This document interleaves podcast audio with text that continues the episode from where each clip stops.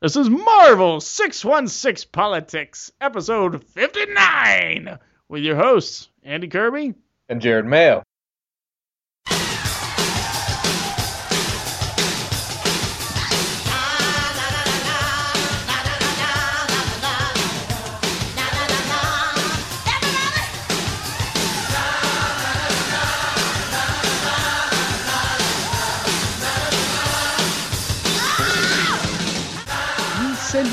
Differently than normal.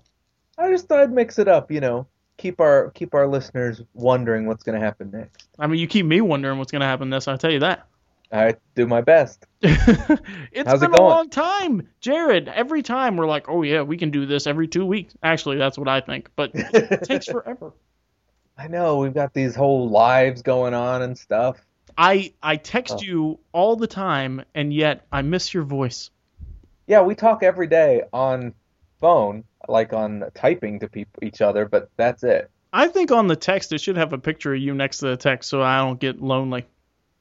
You can set it up like that. Can you really? These newfangled devices.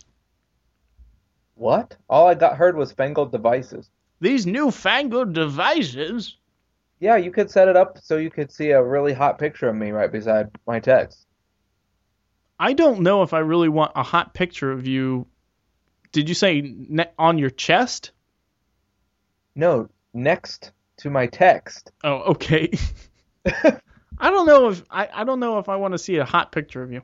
I don't know what you that don't want means. to see a not hot picture, do you? I do. Uh, mm, no. Yeah. So let me ask you. Okay, first and foremost, in my mind here. Okay. What is with the Fox thing? What is that? Why? You you've been hounding me. No pun intended. you've been hounding me to watch this thing for like a week and a half now. What is it? Because I feel like it's my job to keep you relevant, to keep you up to date on stuff. Like, you know, ain't nobody got time for that, and they raping everybody, and all those kinds of different things. And the Fox video came out, and I wanted to let you know so you would be in the loop. Right. Well, I mean, I was gonna thank you until you said to keep you relevant. You know what I mean. Oh. I'm just trying. I'm just trying to keep it so you know what the kids are saying these days. Keep it so you know what the kids they be saying. Yeah, you work with your youth group, right? Well, actually, no, not on a regular basis anymore. Okay. But- well, then you don't need to know then, because I mean, if it's just old people that you're hanging out with, they probably don't know the Fox video either. I I mean, it's just Jackie and the girls, really. Well, it's important to know because Dude. like there are shirts out, and I went to the bookstore today, Mhm. and these two little girls sang the song from beginning to end while I was there. That is nuts, man. Yeah, they knew every ring, ding, ding, ding, ding, ding, ding, ding, like all of it. Did you show your kids? no, it was weird. it's funny. Kids love it. I don't get it. I don't think I understand. I don't know if I saw the original one. It's just what does the fox say, and like all the animals at the beginning, and then they're in the woods. Are they like at a dinner party? Yeah, at the beginning, and then all of a sudden they're trying to figure out what the fox says, and the old guy is reading to his grandkid. So, so basically, every all these animals make noises, but no one knows what the noise the fox makes. Yeah, so then he's like, "What does the fox say?" And then he comes up with different noises he thinks the fox might say. Um, And okay. At the end, the fox, that's what the fox actually said. Uh, oh, you know what? Maybe I didn't see the end. I don't know. It's kind of like I when Jennifer first watched it, she was like, "This is kind of like Napoleon Dynamite, isn't it?" Oh, I love But- Napoleon Dynamite. But the first time she watched it, she was like, she watched the whole thing, and she just looked at me and said, "I don't get it." And said, "It's just supposed to be like stupid humor." And so then she watched it again. She's like, "This is the best movie ever." Was that So what watch she? it again. Is that what she sounds like? Pretty much. She's I got understand. a fat kid eating donuts. This is the best movie ever. She turned into Stan Lee. Excelsior. Napoleon Dynamite. Excelsior. So did Jackie watch it? The video? Yeah.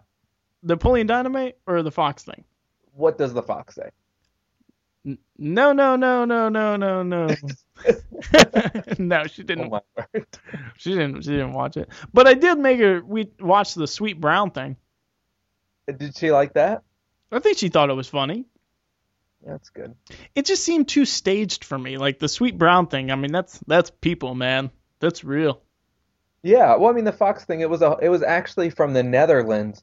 It was a promotion for a late night talk show, Oh, really? and now it's like blown up. And they performed at the American Music Awards, and Furley, one of Tina's dancers, was in the the performance and had a Fox mask on, and it was really. It's kind of coming full circle. When were the American Music Awards? I'm sorry, not the American Music Awards, the iHeartRadio Awards, Oh, Music Fest, iHeart Music Fest. is that was that recent? Yeah, it was maybe three or four weeks ago. So it's been around that long? That's all it's been around though. It's Okay. only been around maybe two months. Oh, okay. Okay. Yeah. I got you. Well, you know, keep keep uh keep throwing things my way. Hey man, I'm keeping you hip. I I'm so unhip it's a wonder I don't walk sideways. I don't know. Do you walk sideways? If if you came to visit more, you would know. I didn't even tell you. I tried to plan a visit. Did you really? I'm telling you. What? You're telling me on air? Jennifer is going to a conference in uh, Knoxville, Okay. and she was like, "Well, if I'm going, why don't you just go see Andy for the weekend?" Oh, that'd be So I- awesome. Google mapped it. I was like, "Oh, it's like eight hours and 45 minutes from Knoxville. It's not close." Yeah, no. so, did you think it was close? Well, I knew. You're like, it's like two states away. It'll be Yeah. fine. I was like, well, you know, maybe if it's just like three or four hours, but you're at like the bottom of Louisiana, aren't you? Yeah. Yeah. Yeah. Wait, when is it? When is it? When is this conference? November 15th, 16th, and 17th. Oh, I was gonna say I'm going to Georgia tomorrow, so I was like, we can meet. Oh, you're going to Georgia tomorrow? Yeah. Are you presenting the the whole GI Bill plan thing? Um, it's a job fair, but yeah, yeah, Okay. yeah. Any anyway, uh, I don't want to talk about work. Uh, Okay, sorry. sorry. blah blah blah. um, what what's going on with you, man? oh, I mean, I think I just kind of talked about myself a lot. The Fox thing? That's what's going on with you? Um, uh, I don't think there's a whole lot. Yeah. Yeah. I got you. I got you. But with you, I hear you're on a diet. Oh, well, I uh I made the mistake of weighing myself after, you know, about a year of never weighing myself. And uh, I used the Wii Fit to do it, clearly. That's the Mhm. only way to do it. and I just weigh more than I want to. Gotcha. So I got this little iPhone app that helps me count the calories and everything and it's like, "Hey, if you ate like this, you would go into starvation mode and that's never good, but you would weigh this much in 6 weeks." I was like, "Oh, crap." So was it uh like was it a surprising number? It was no. I mean, I have my limits now where I'm like, okay, I want to weigh between 155 and 175, and I uh, I was clothed at the time, so you know, there's something there. Uh, and I just drank water. It was the end of the day, so I, I was right outside that limit. But I would love to get down to 160. Gotcha, gotcha. So it wasn't. I just wasn't sure if like you got on the Wii Fit and you're like, What have I become? No, but I mean, Miss Jacqueline weighed herself too, and she was like, "I do not want to weigh this much," and I was like, "You look great. It's just a number." I mean, like she's like five pounds off since from her college weight. I'm like five pounds, you're fine. and But she's had three kids. yeah, man. I mean, it's all the muscle mass raising, like lifting those kids. I bet. Throwing them around, you know, taking them to the hospital all the time. hey, they do that themselves. Get in the car, drive yourself to the hospital. Stop your whining and get in the car. Here's the key. I think we do really good impressions of our wives. You know, she's less gruff than she sounds. she's like, "Oh," I'm like, "I, I have no patience for this. I, I can't, I can't, I, I don't have a motherly instinct at all." when it comes to my weight, I just yell at it. Lose these pounds. You know, I gained weight too. Did you? And- yeah, I went and I weighed myself two days ago, Okay. and I was like, uh, because I weigh myself about once a week. But two days ago, I was like, what the heck happened? What happened? I don't know. Oh. I think, um, see, I've started working out the past two weeks. Whoa. So I'm hoping that maybe it's muscle and it's not fat because I haven't changed my diet. I haven't changed anything. I'm like, what in the world? There's no way. So I've been drinking a lot of cranberry juice, thinking maybe I'm holding water so I can pee it all out. and now I'm having some junior mints, so right. Yes, that helps everything. Maybe it is muscle mass. You never know. I don't know what else it could be because I don't look fatter. That's good. The you- says, "Hey, fatty." says, "Ouch." I hate when I step on the Wii Fit board where it's like, okay, step on, mm. and then it goes, oh. yeah. What in the world? it's like, oh, uh, oh, you. Yeah. Okay, all right, we'll measure you. It's okay, it's all right. I'm like, oh man, I'll, I'll kill you, board. it's so rude. It is, it is. I'm always waiting for that, and I'm just like, oh, that, ooh, that hurts my back. like, step off, step off. Do you use it after you do you weigh yourself and then do the exercises or just weigh yourself? I mean, come on, man. It's not. I can't. I can't commit to all that. Well, that's No, fun. We've been, go- we've been going on morning walks, and uh, you know, and I, I've been eating um, maybe not less, but less bread and carbs. That's for sure. Well, hopefully your body responds to that because not every body is low carb. Really? Really? What? Don't what? All right, l- explain it to me. Yeah, like, I mean, all of our DNA, when you look at our DNA, it's all, everybody has different DNA. And, and some people, I mean, everybody has that friend that can walk around the block and lose five pounds. And then we have that friend that walks around the block and they gain 10 pounds. Like, what? You know? That's why people will take, you know, the South Beach diet or the Atkins diet, or they'll take this diet and they'll think it's a, a work for all, but that's just not how our genes are. Yeah, but I just want to. I just want to be healthier. Well, sure, but that doesn't mean that necessarily eliminating carbs. I mean, your body might be like I took a genetic test, and my body needs more carbs than protein in order to lose weight. So That's- I stick stay away from eating more protein than carbs. I always have more carbs than protein. Really? Yeah, there's a there's a test that um that Stanford developed, and it's a genetic test, and you swab the inside of your mouth, and you send it in. Is it this send back the 23 result. and Me thing? Say what? Is it the 23andMe thing? No. What's that? I think that's like very similar, but it's a uh, it's a you know a, it's like Facebook but for genes. Like Jean Grey's? No, no, What are you talking about? it's supposed to be like uh you know you take the swab and you see your compatibility with other people and who makes it's all eugenics. I don't want to get into the conspiracy theories of it, but it's it's basically the same thing. Oh, okay. Oh Well, I swabbed my mouth and I sent it in, and the results came back that I am likely, my genetics are more keen towards eating higher carbs, less protein, and then it it also tells you um, what kind of exercises your body responds better to. Hmm. And my mine is high aerobics. Like, oh gosh, that sucked. so this was free? You paid for this? Oh no, it's a test you have to purchase. Why did you do it? because I wanted to find out what was going to be. I'm, I'm I was just kind of tired of wasting my time, you know, trying to figure out how I can lose five pounds the best. Gotcha. You know, so I wanted to be able to figure out, based on my genetics, what's going to be the easiest. How recently did you do this? Uh, probably about six months ago. Okay. All right. Did uh, did Jennifer do this as well? No, she's super skinny, like she just is. Uh, I know she is. She's like a rail man. Yeah, and she eats a lot.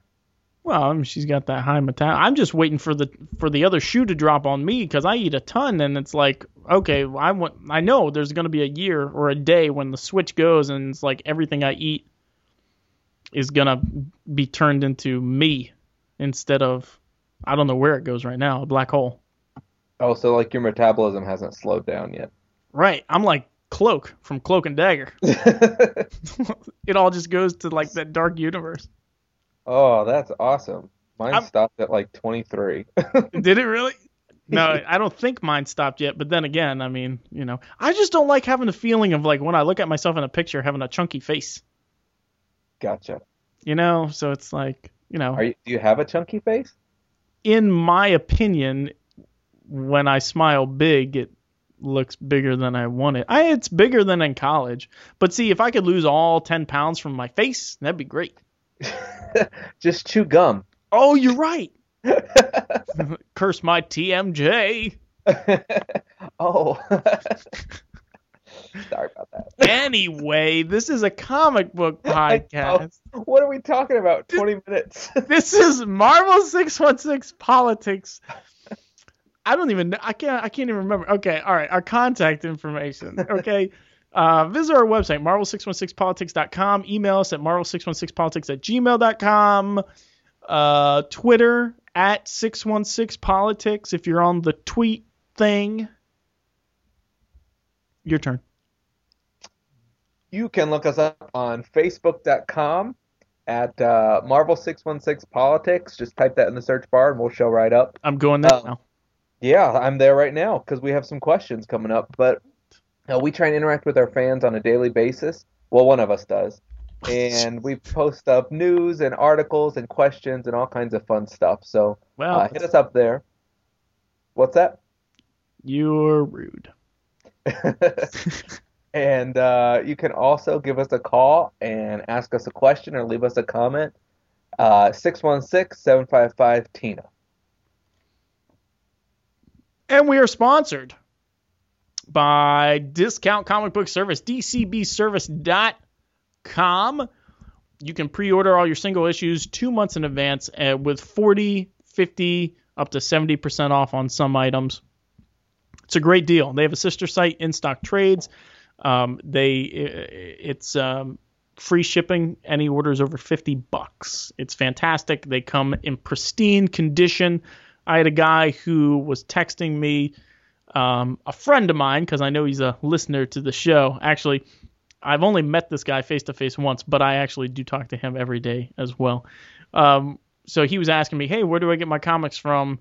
Um, the local shop shut down, or, you know, actually, he used to get them from me, but um, I'm going to be buying less now.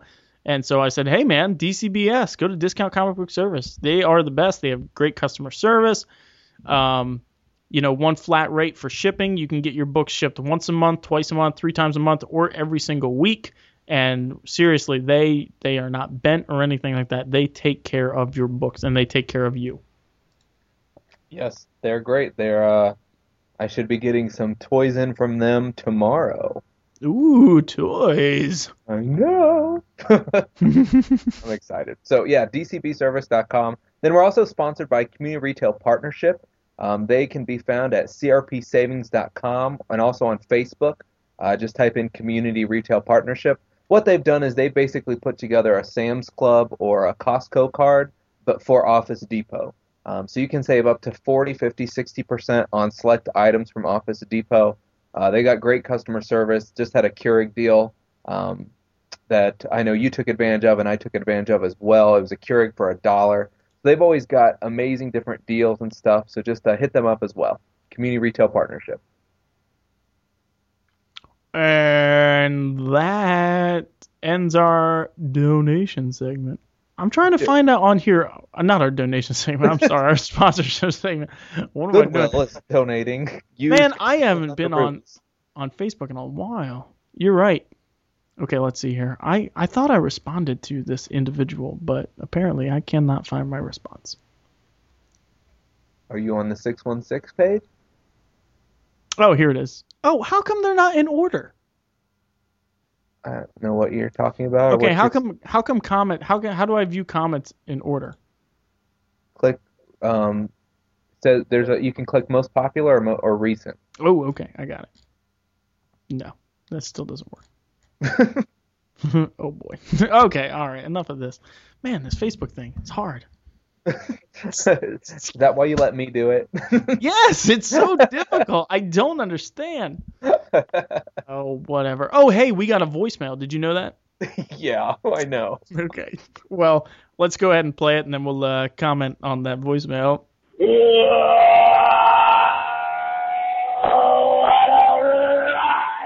Okay, well, whichever listener that was, thank you for calling in and leaving the voicemail. Uh, yeah, yeah, very helpful. I think that I think that at times we all feel that way about the Marvel universe. You know, Yeah, I mean, I would just have to say I agree. I mean, not a not a hundred percent, but I mean, I do agree with you. A good, you know, 82, 83 percent. Yeah, and and I mean, I think it was probably Scott that did that. Oh, you think so? It just the way that it ended sounded kind of like him, even though I've never heard Scott's voice. right. I was wondering about that. Uh, hey, uh, let me let me. Can I share my little theory about Scott? Oh, now we have conspiracy theories about Scott. Can I? Is that okay? Can I do that on air? That'd be great. Okay. All right. Here's what I'm thinking. I mean, I think now I I worked with Scott over at Comic Booked, and I never met him face to face. And you know, we did some podcasts together and stuff. Extremely nice guy. Uh, extremely opinionated, obviously. Um, he very much likes Superior Spider-Man, right? Mhm. Okay. Well, when I was texting you, I uh, I accidentally you know I, I misspelled his name with a letter that was very close to a letter in his name, and it occurred to me that Scott with a K is how he spells it. On the keyboard, it's almost slot. Bum bum bum. I'm just putting it out there, okay? I'm thinking that Scott of Fables or Scott Jimenez is uh he might be writing your Superior Spider-Man listeners. Ooh. And I mean, you know what? Cuz he's constantly like, "Listen, Superior Spider-Man's good. I can't tell you why because it'll ruin what I'm about to write." Mm. So what do you think? What do you think? Do You agree? Well, I don't know. I mean, I see, I see how it could all fit, but I don't. Do you really think Dan Slott would get on and, and bash every other Marvel book though? it's it's it's to throw us off the track. Listen, what Marvel book isn't on board with all the movies right now? Yeah, Superior Spider-Man. Right, and what is Scott always talking about? How he doesn't like? How all the books are on board with the Marvel movie. Okay, you are proving my point, sir. But he works at Family Video. No, no, no, no. Okay, do you know how many comic book writers have other jobs? Yeah. A lot of them. Yeah. Okay. So I just want to recap. We've said his full name. We've said where he works. So all that I apologize for all that. But we are on to you, Dan Scott. but And, I've uh, seen pictures of Dan Slott. Yeah. And we thought we've seen pictures of Scott, right? Yeah. right. I mean, we've never met. I've never met him. But then which one is the real one? so wait a minute. So wait, you're asking me if Dan Slott is really Scott instead of Scott really being Slott? Um, I don't know. Let's hope it's not. Oh, we're rhyming. I don't know. Dan Slott. It seems like he's um looks a lot different than the picture that I've seen of Scott. I'm just so flattered that Slott is engaged in our conversations and you know, he calls in, he, he, he writes us emails, you know, he corrects us when we're wrong. A lot. It's he really likes Journey in the Mystery. Yeah. I mean, it's really it's really a compliment. Mm. So Dan, thanks for listening. Will the real Dan Slott please stand up? okay, hey, we got questions from uh, listeners. So why don't you? I, I have some that were texted to me. Why don't you hit the ones that are on the Facebook page? What? People text you? We didn't give out our phone numbers. Uh, you can text our Google Voice number Oh. six one six seven five five. Tina. Okay. Well, we'll go with Michael Ball first. Michael Ball lives overseas, so I give him permission to not call in. These other folks, my other friends here, they're on the list. So, uh, Michael asks, which Marvel ongoing titles do you think are underrated and which are overrated? oh boy. Are you gonna go first? No, I'm asking the questions here. Oh, oh, I see how this is. Okay. Which, which ones do I think are underrated? and which ones are overrated? Ooh, man. Oh. I think that Avengers uh, Arena is a is a good is a good title. Um, I think that that's probably underrated. I'm trying to think of all the solo books that I've been reading. You know, I just haven't been impressed with a whole lot of stuff. Um, overrated.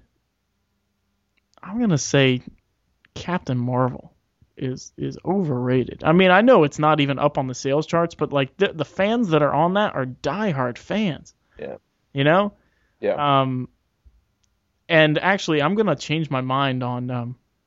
You know, Thor: God of Thunder. The first twelve issues were amazing. The last two issues, it's like you ran out of steam. Oh, I know, I know. Most overrated book being published right now by Marvel is probably Jason Aaron's Wolverine the X-Men. You think it's overrated? Yeah, Why? I just don't like it. It's not good. But who is rating it high? Oh, it's like a fan favorite, man. It's like the fun X-Men book. Oh yeah, I mean it is the fun X-Men book, but it's the lowest selling. Well, okay. But no, it's your opinion. How about you? What do you think? Well, underrated, I was gonna pick Avengers Arena, definitely, because it's a great title, but very few read it. yeah. And um, overrated, I was gonna pick the Avengers proper title, the the Hickman. Is it Hickman or Remender? It's it's Hick. Why? That's the second Hickman. time I've heard somebody think it's Remender. Because What? they both write very similarly. Oh no no no no no no no not at all. oh yeah yeah yeah yeah yeah yeah. No, do you really think so? They write very similar? I get them confused all the time. Oh no no! I can't stand Remender stuff, but I think Hickman stuff is gold. They're the same person. No, I Dan Slott. Okay, Superior Spider-Man. That's overrated. I'll tell you that right now. I'm not Dan Slott. Superior, Superior team up. No, not team up. Look, the Scarlet Spider. I can't decide if, if that's overrated or underrated. I guess that's just it.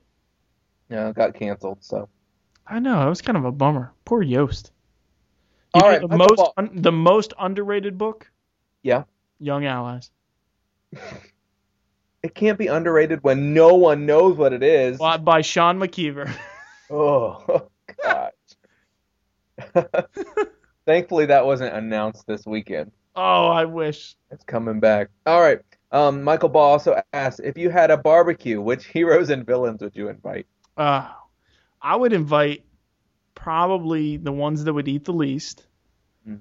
Um, But you're on a diet, so you might want to invite some people to eat more. uh, I wish. Uh, gonna have a lot of protein, right? The barbecue. Um, why don't you go first on this one? um, Human Torch, Okay. because he could get the the grill going. I don't know anything about grills. Look at you. I know. Are you a grill meister? No, I mean I I I burn hot dogs occasionally. Okay, good. Yeah. We have a whole grill set, but no grill. Um, Human Torch, definitely he could get things going. You know, Wolverine, I'm sure could make some some great shish kebabs. right. And um, Squirrel Girl could keep the animals away. Yeah, I guess that's true. I would probably get uh, somebody who was telekinetic. So, who would that be? Psylocke. You know, Sure. make make sure we didn't have any bugs around. Okay. You know, um, somebody funny to do the entertaining. Probably not Dupe. I think people would get grossed out. uh, probably not Rock Slide because he would he would kind of break all the furniture and everything. Uh, but you know, somewhere some it's probably you know didn't Claremont write a bunch about the X Men playing baseball and stuff? hmm I would want them, like a, a group of people together that would be interested in playing a game. So you're talking like Storm, Kitty Pryde, Wolverine. Uh, if I invited Wolverine, I wouldn't invite Cyclops. Um, he's off the list. uh, you know, a couple of those. I'd probably invite Gambit. You know, why not? And you know, you probably you know, Cannonball and Sunspot. Okay. Yeah. Well, I think those are great choices. Thank you. Thank you. um, right. Any more questions? yeah. Um, he's got four, three more. Oh my goodness gracious! it- All right. if you could redo any origin story of a hero or villain in the Marvel, what would they be? You there? Yeah. we got dead air here, folks. Uh, I'm thinking that probably maybe Punisher, just because I want him to stay relevant, like you want me to stay relevant. And um, I don't know how old he could be and be a Vietnam War vet. I actually, uh, I actually met a Vietnam POW. I had lunch with him yesterday, and Oh. oh my goodness uh, Colonel Neil Jones. I had lunch with him. You can look him up. He was a POW for seven years, man, and the stories like it was tough to eat lunch. So Oh, how did you run into him? It was. Uh, it's through my it's through my job. We're doing the the the battlefields to oil fields thing. Um, for veterans who want to get into the oil field, and he heard about the program and he loves it, and he, he came and, and talked to us and uh, bought us lunch actually. Wow, Yeah, it was it was me, the president of the company, and uh, the recruitment coordinator for Battlefields to Oilfields program, and then like some VP of a bank. Wow. You're like super important. Oh yeah, no, I'm not. I'm the youngest person there, and I didn't even talk at all, and I just kept saying yes, sir. That's it. He's telling stories about like when John McCain called him up and asked him if he was gonna vote for him and stuff. It was crazy. Whoa, what'd he say? He said, "Well, I would, but you've made some decisions lately that I just don't know what side of the fence you're on, so I'm gonna have to go with somebody else." Whoa. Yeah, like they were they were in the same prison. I mean, the Hanoi Hilton. Whoa, really? Yeah, man, I bet he had some amazing stuff to say. he did, and it was it is tough to listen to. I mean, the guy was 28 and he was a prisoner of war for seven years, and uh, he's just he was just tortured and tortured and tortured. It was it was rough. Yeah.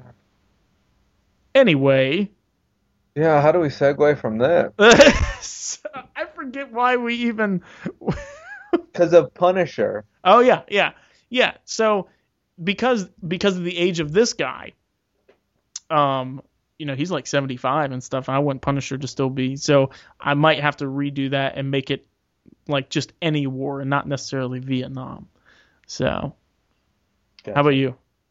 Yeah, well, I think they've kind of they've subtly kind of retconned, you know, Iron Man and Punisher to wars that have been a little more recent than uh than Yeah, well with Pun- with Punisher they just did the Remender did the uh Frankencastle and de-aged him that way. I thought that was Hickman. no. Origin change. I, I think that's why Marvel's so different than the distinguished competition. Yes. is that their origins are so good. They're you know radioactive spider or or gamma rays, um, or chemicals spilled into your eyes, or uh, eyes. gene and uh, you know they're or you know you you're trying to protect your planet, but you know Galactus changed to his herald and they're just really, really good origins that I don't think any of the main, like the main characters, I would change. Maybe you know uh, a B or C list character, and you know how some of these guys have got their powers. Because I think a lot of a lot of um, characters that aren't mutants, that the way that they ended up giving them powers was it ended up being, excuse me, you know this this chemical leaked on here. They were exposed to this kind of thing. Just kind of rehashes of Hulk and some of the other characters, but um, otherwise, I think Marvel just has a really good stable of origin stories, and that's why they, they translate well to uh, to movies and comic books and are relatable with fans. Yeah, I think so too. I think that one of the ones I would definitely change is how Bendis uh, he did the origin of the Sentry. I don't like that. Or the Century. The origin of the Sentry. I said or the Century. I don't like that. Well, you're wrong. You're in the minority. All right, last two. Uh, at Jared, if you could be Storm for a day, what would you do? Ooh, this is I'm I'm interested in this. Um, I would let I would unite the X Men together, Cyclops and Wolverine's team, and knock both of them down a peg. Uh, let Wolverine know he should have never been a leader in the first place. That he's only the leader because of the movies, and uh, probably put Cyclops in jail for a little bit because he just needs some strong punishment. And uh, then I'd grow my hair back out Right. because I already did the mohawk thing. Why am I rehashing the past? And um, I would also probably lead the Avengers, and then I'd get my own series, and I would let anybody but Halle Berry play me. That's what I'd do. I think I, I like the growing the hair out and getting your own series. I think that'd be cool as long as it didn't have anything to do with the Shadow King. I agree, and we're gonna touch on that later. Oh, okay, all right. Um, at Andy, Oh. knowing Jared was Storm for a day, which hero or villain would you be if you had to fight him or her? Him, her. if I had to fight, I would probably, probably the. Ooh, that's a good question. Trying to. Okay, she's she's uh, she's claustrophobic. Yeah. Well, but in recent issues, she's gone down in the sewers and like had parties and stuff. Yeah, she's like, I, I'm concentrating, so it's okay. yeah. I, I Jean has taught me some telekinetics. I probably would be probably Rachel, I think. You know, or or uh, Mastermind or Lady Mastermind, somebody who could uh, manipulate how she felt and uh, the surroundings to make it look like. Or you just get Magneto and like fly all these sheet metal in there and close her in a box. Gotcha. There you go. Yeah. I'm surprised you didn't say Polaris. Oh. You were picking a bunch of girl characters. I figured you're just going with being a girl theme. No, no, not not necessarily. I was I just want to be Rachel. I don't really like Rachel or her new costume or anything like that. She was okay in the Rise and Fall of the Shi'ar Empire, but that was about it. Dude, it's like the worst costume ever. The current one, oh, it's bad. yeah. She's like, I'm kind of a boy. That's the coat of the night.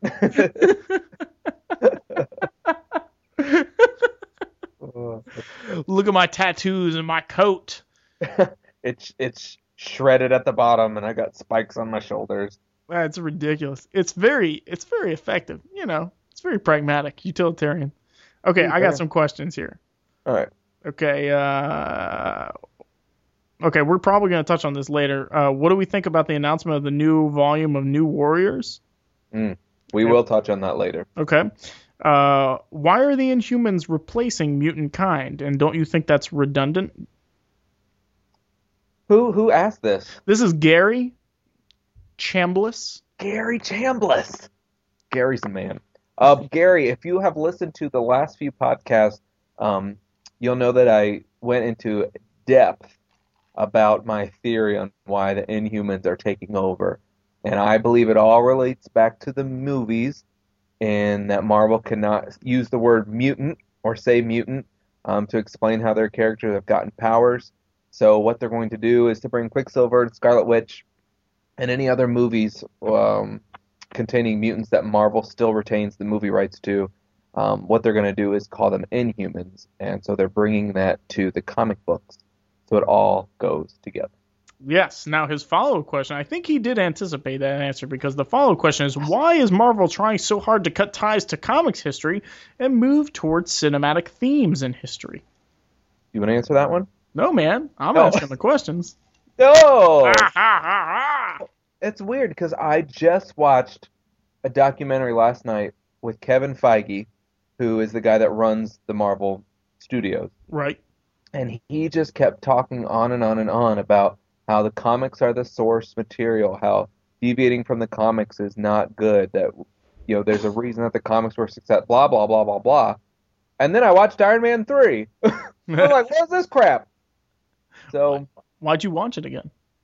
because it's Iron Man three Uh, was weak. in a moment of weakness. yeah, lots of bad things.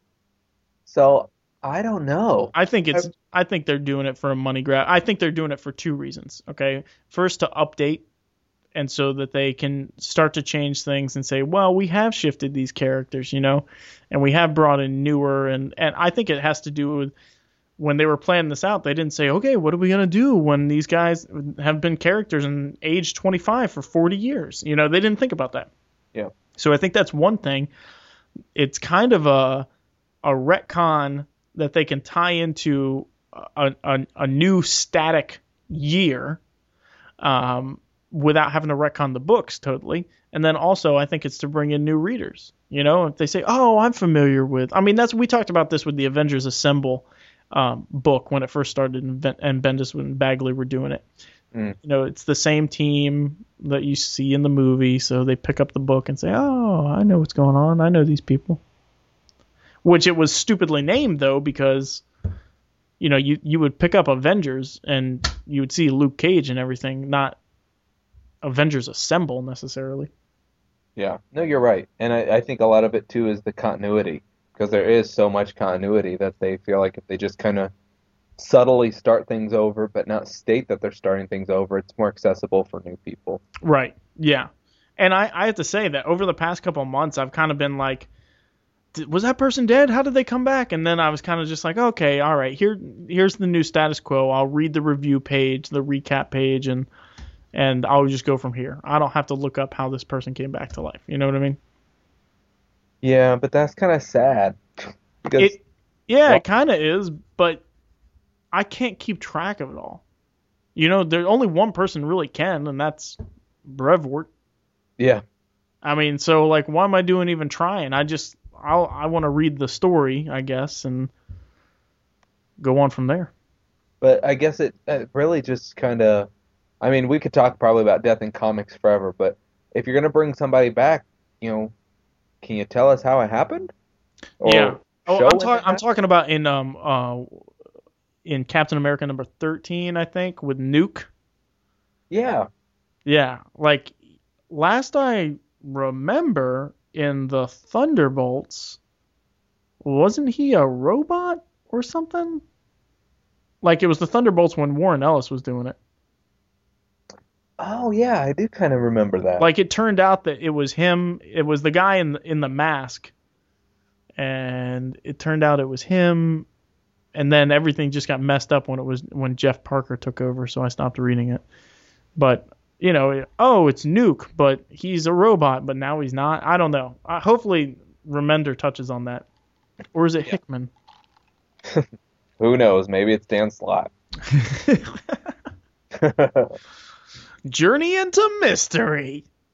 All right, last question. Given the past several Avengers and X Men, uh, why is Cyclops treated so much like a criminal and others aren't?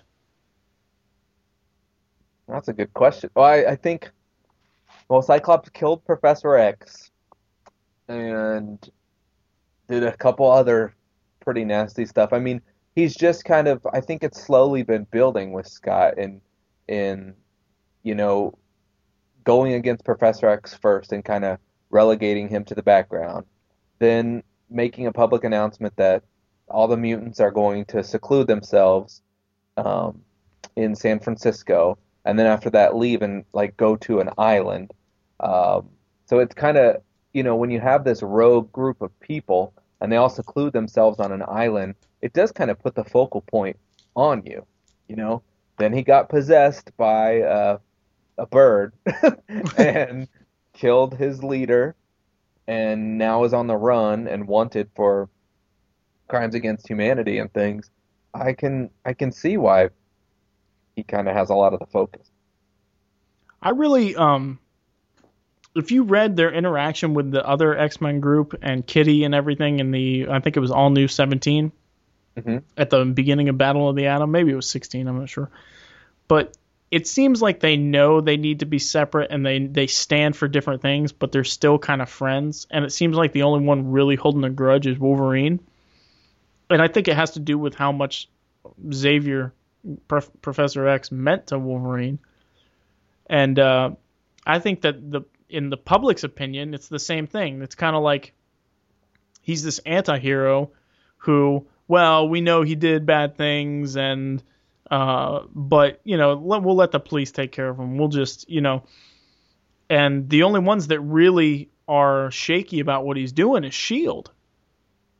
So I, I think that it's a interesting how Bendis is developing this, where the public doesn't much matter except for their prejudices because they're afraid, not because they say he's a criminal. And because you got to remember when uh, AVX was going on, the world was like they ended hunger and all this other stuff, you know.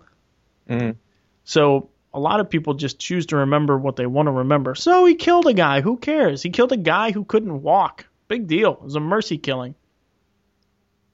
What are you are you saying? That's what you believe? No, that's what I'm saying that the public could say. Okay, well, he did all this good and everything. He killed one guy. So what? How many did he save? You think though? I mean, Xavier was known worldwide as as someone that was trying to bring this. He wasn't just killing some guy. You know, I mean, Xavier was kind of like, I don't, I don't want to step on toes or anything, but I don't guess- know. I don't know what the average John Q. public cared about. Maybe politicians and maybe uh, activists cared who he was and what he was trying to do, but I mean, they probably cared more about Magneto than they did about Charles Xavier because they viewed Magneto as a threat. So they, you know, self-informed about the threat instead of oh, the guy talks about peace. I mean, do we know more about Hitler or Gandhi? Hitler. Right. That that was it. Okay. All right. Um, we have another question okay. um, from Aaron James Chappelle. I never know how to say his last name. I just call Chappelle. Aaron. Okay. AJS. okay. Uh-oh. AGS. He lives in America, but he said he had a meeting to go to tonight, so I'm going to give him permission. Um, he said, I just want to know what your thoughts on the new titles announced at New York Comic Con are, but I'm sure you'll cover them. We will. Uh, looking forward to your synopsis on the darker parts of the Marvel Universe, the Hulkiverse, etc. So, do you have um, an opinion on the darker par- parts of the Marvel Universe? Like um. He only mentioned the Hulkiverse. Now, what does he mean? Was there? I I don't know any of the announcements. So I'm counting on you to tell me the announcements. Is he talking about is there a real Hulkiverse or is he talking about the darker parts as in the more sinister parts or the darker parts as in not the spotlight parts? And and see, this is why you got to call in. This Okay. is why we pick up our phone and we call. We don't go to meetings, Aaron. We call because then we can explain ourselves. Oh, you know what he's probably talking about? what? Didn't Aaron suggest earlier? Oh yeah, he did. He emailed you or I or both of us and said, "Hey, I like when you synopsize what's not going on in the main titles, like the different parts of the Marvel universe, this corner, this corner." Yeah, Yeah. So that's probably what he's talking about. gotcha. So what's going on with the Hulk? What's going on with Spider-Man? What's going on with the Avengers? What's going on with X-Men? Sadly, that's not this episode. But we'll keep it in mind, Aaron. yes, maybe next episode since he brought that up. Yeah, yeah, I'll have to plan ahead and do that. Remind me. And then Jason Edwards has a question too. we got a phone number, folks. All right, he says, "My question is, who does Galactus's hair?" It's fantastic. I love it. Probably, I'm gonna go with the Earth X answer on this, and I'm gonna say uh, Sue Storm because Galactus turned out to be Franklin Richards. Well, but we're this is the Marvel 616 politics podcast. Well, if you read this issue of Infinity, you would know that they released the Terrigen Mist, and that's what happened in Earth X. So I'm thinking there may be, uh, you know, an intersection there. So you think all this time Sue Storm has been doing his hair? I think so. I think the whole time. Yeah. Uh, you know what? No, I take it back. Who's that girl?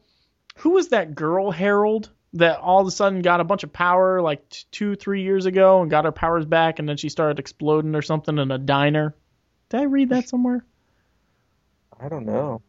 Yeah, it was something. It was uh, oh, what is her name? Fire Star, Fire Bird, Fire. Who's a Huh? girl Harold? I can't. Uh, Nova, oh yeah, the yeah, female Nova. yeah, Okay. yeah. That's her. Eh, she, he, he probably, she probably does his hair. Good question, Jason. I don't think anybody does his hair because that's why he wears a helmet. Oh, he's got helmet hair. Yeah, he's just always wears his helmet because he can't find anybody with a big enough brush. So you think that maybe he gave himself a bad haircut and he's like, I have to wear the helmet. Well, no, I don't think he's probably ever given himself a haircut. So you think underneath there, there's just flowing locks of Galactus? Oh, like Medusa doesn't have anything on him. You know, nothing. I, under- I understand. Good question. Good answer. Man, you showed me up twice. and we've been recording for an hour and have yet to even get past the question. Well, I like the questions. Yes, they're good. We love fan interaction. And- It'd be awesome to do a whole episode of just questions from the fan. That would be. And Aaron's question would be, when are you going to tell me about the lesser known parts of the Marvel Universe? All right, so we got one question for next episode. Soon. All right, well, let's go into our current events.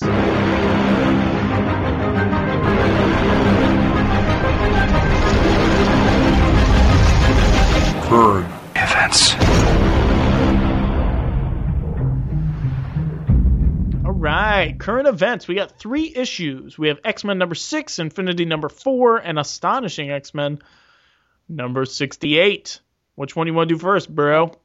Oh, well, you said current events. I thought you meant three issues like, you know, defaulting on our money, the government shutdown, and healthcare. I thought that's what you were talking about. Oh, oh. Well, this is politics, but um, the no, we're actually touching on things that really matter, not just oh, let's fight each other and make the populace suffer because Republicans are good and Democrats are evil and blah blah blah blah blah. Idiots. It's very Christ-like of you. I tell you what, both, both parties, they're just, I'm sick of it. You know, like, I here I am trying to get people to work, going through battlefields to oil fields, Yeah. and they're shutting down the VA because they're in a in a peeing match over. You know, look, Obama's not going to back down on Obamacare.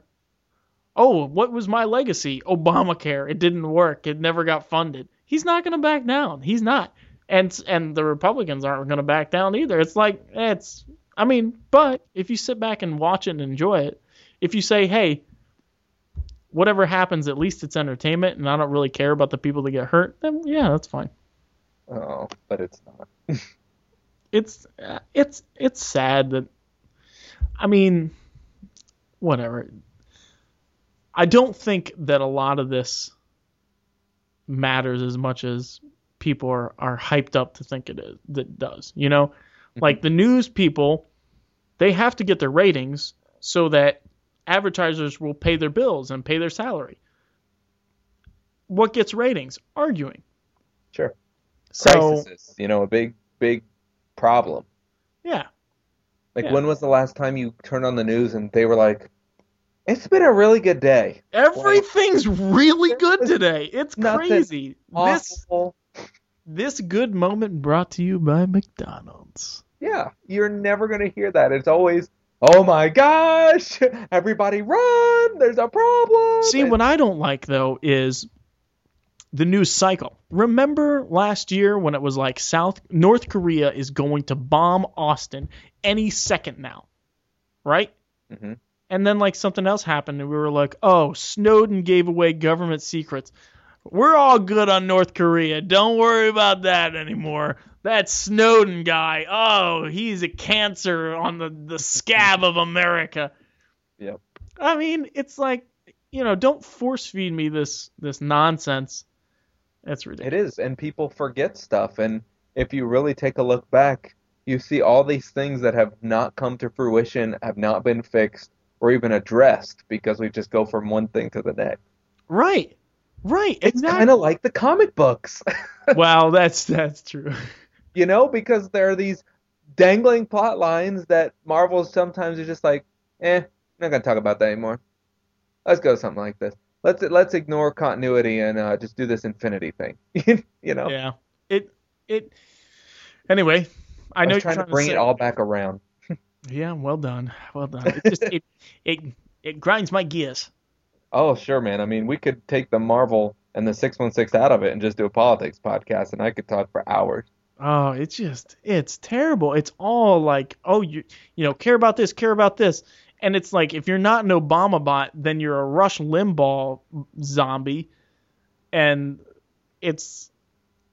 Uh, You're one or the other. How, dare you think for yourself? if we voted somebody who could actually govern into office instead of the nincompoops that were put forth to us, I think that we'd get a whole lot more done.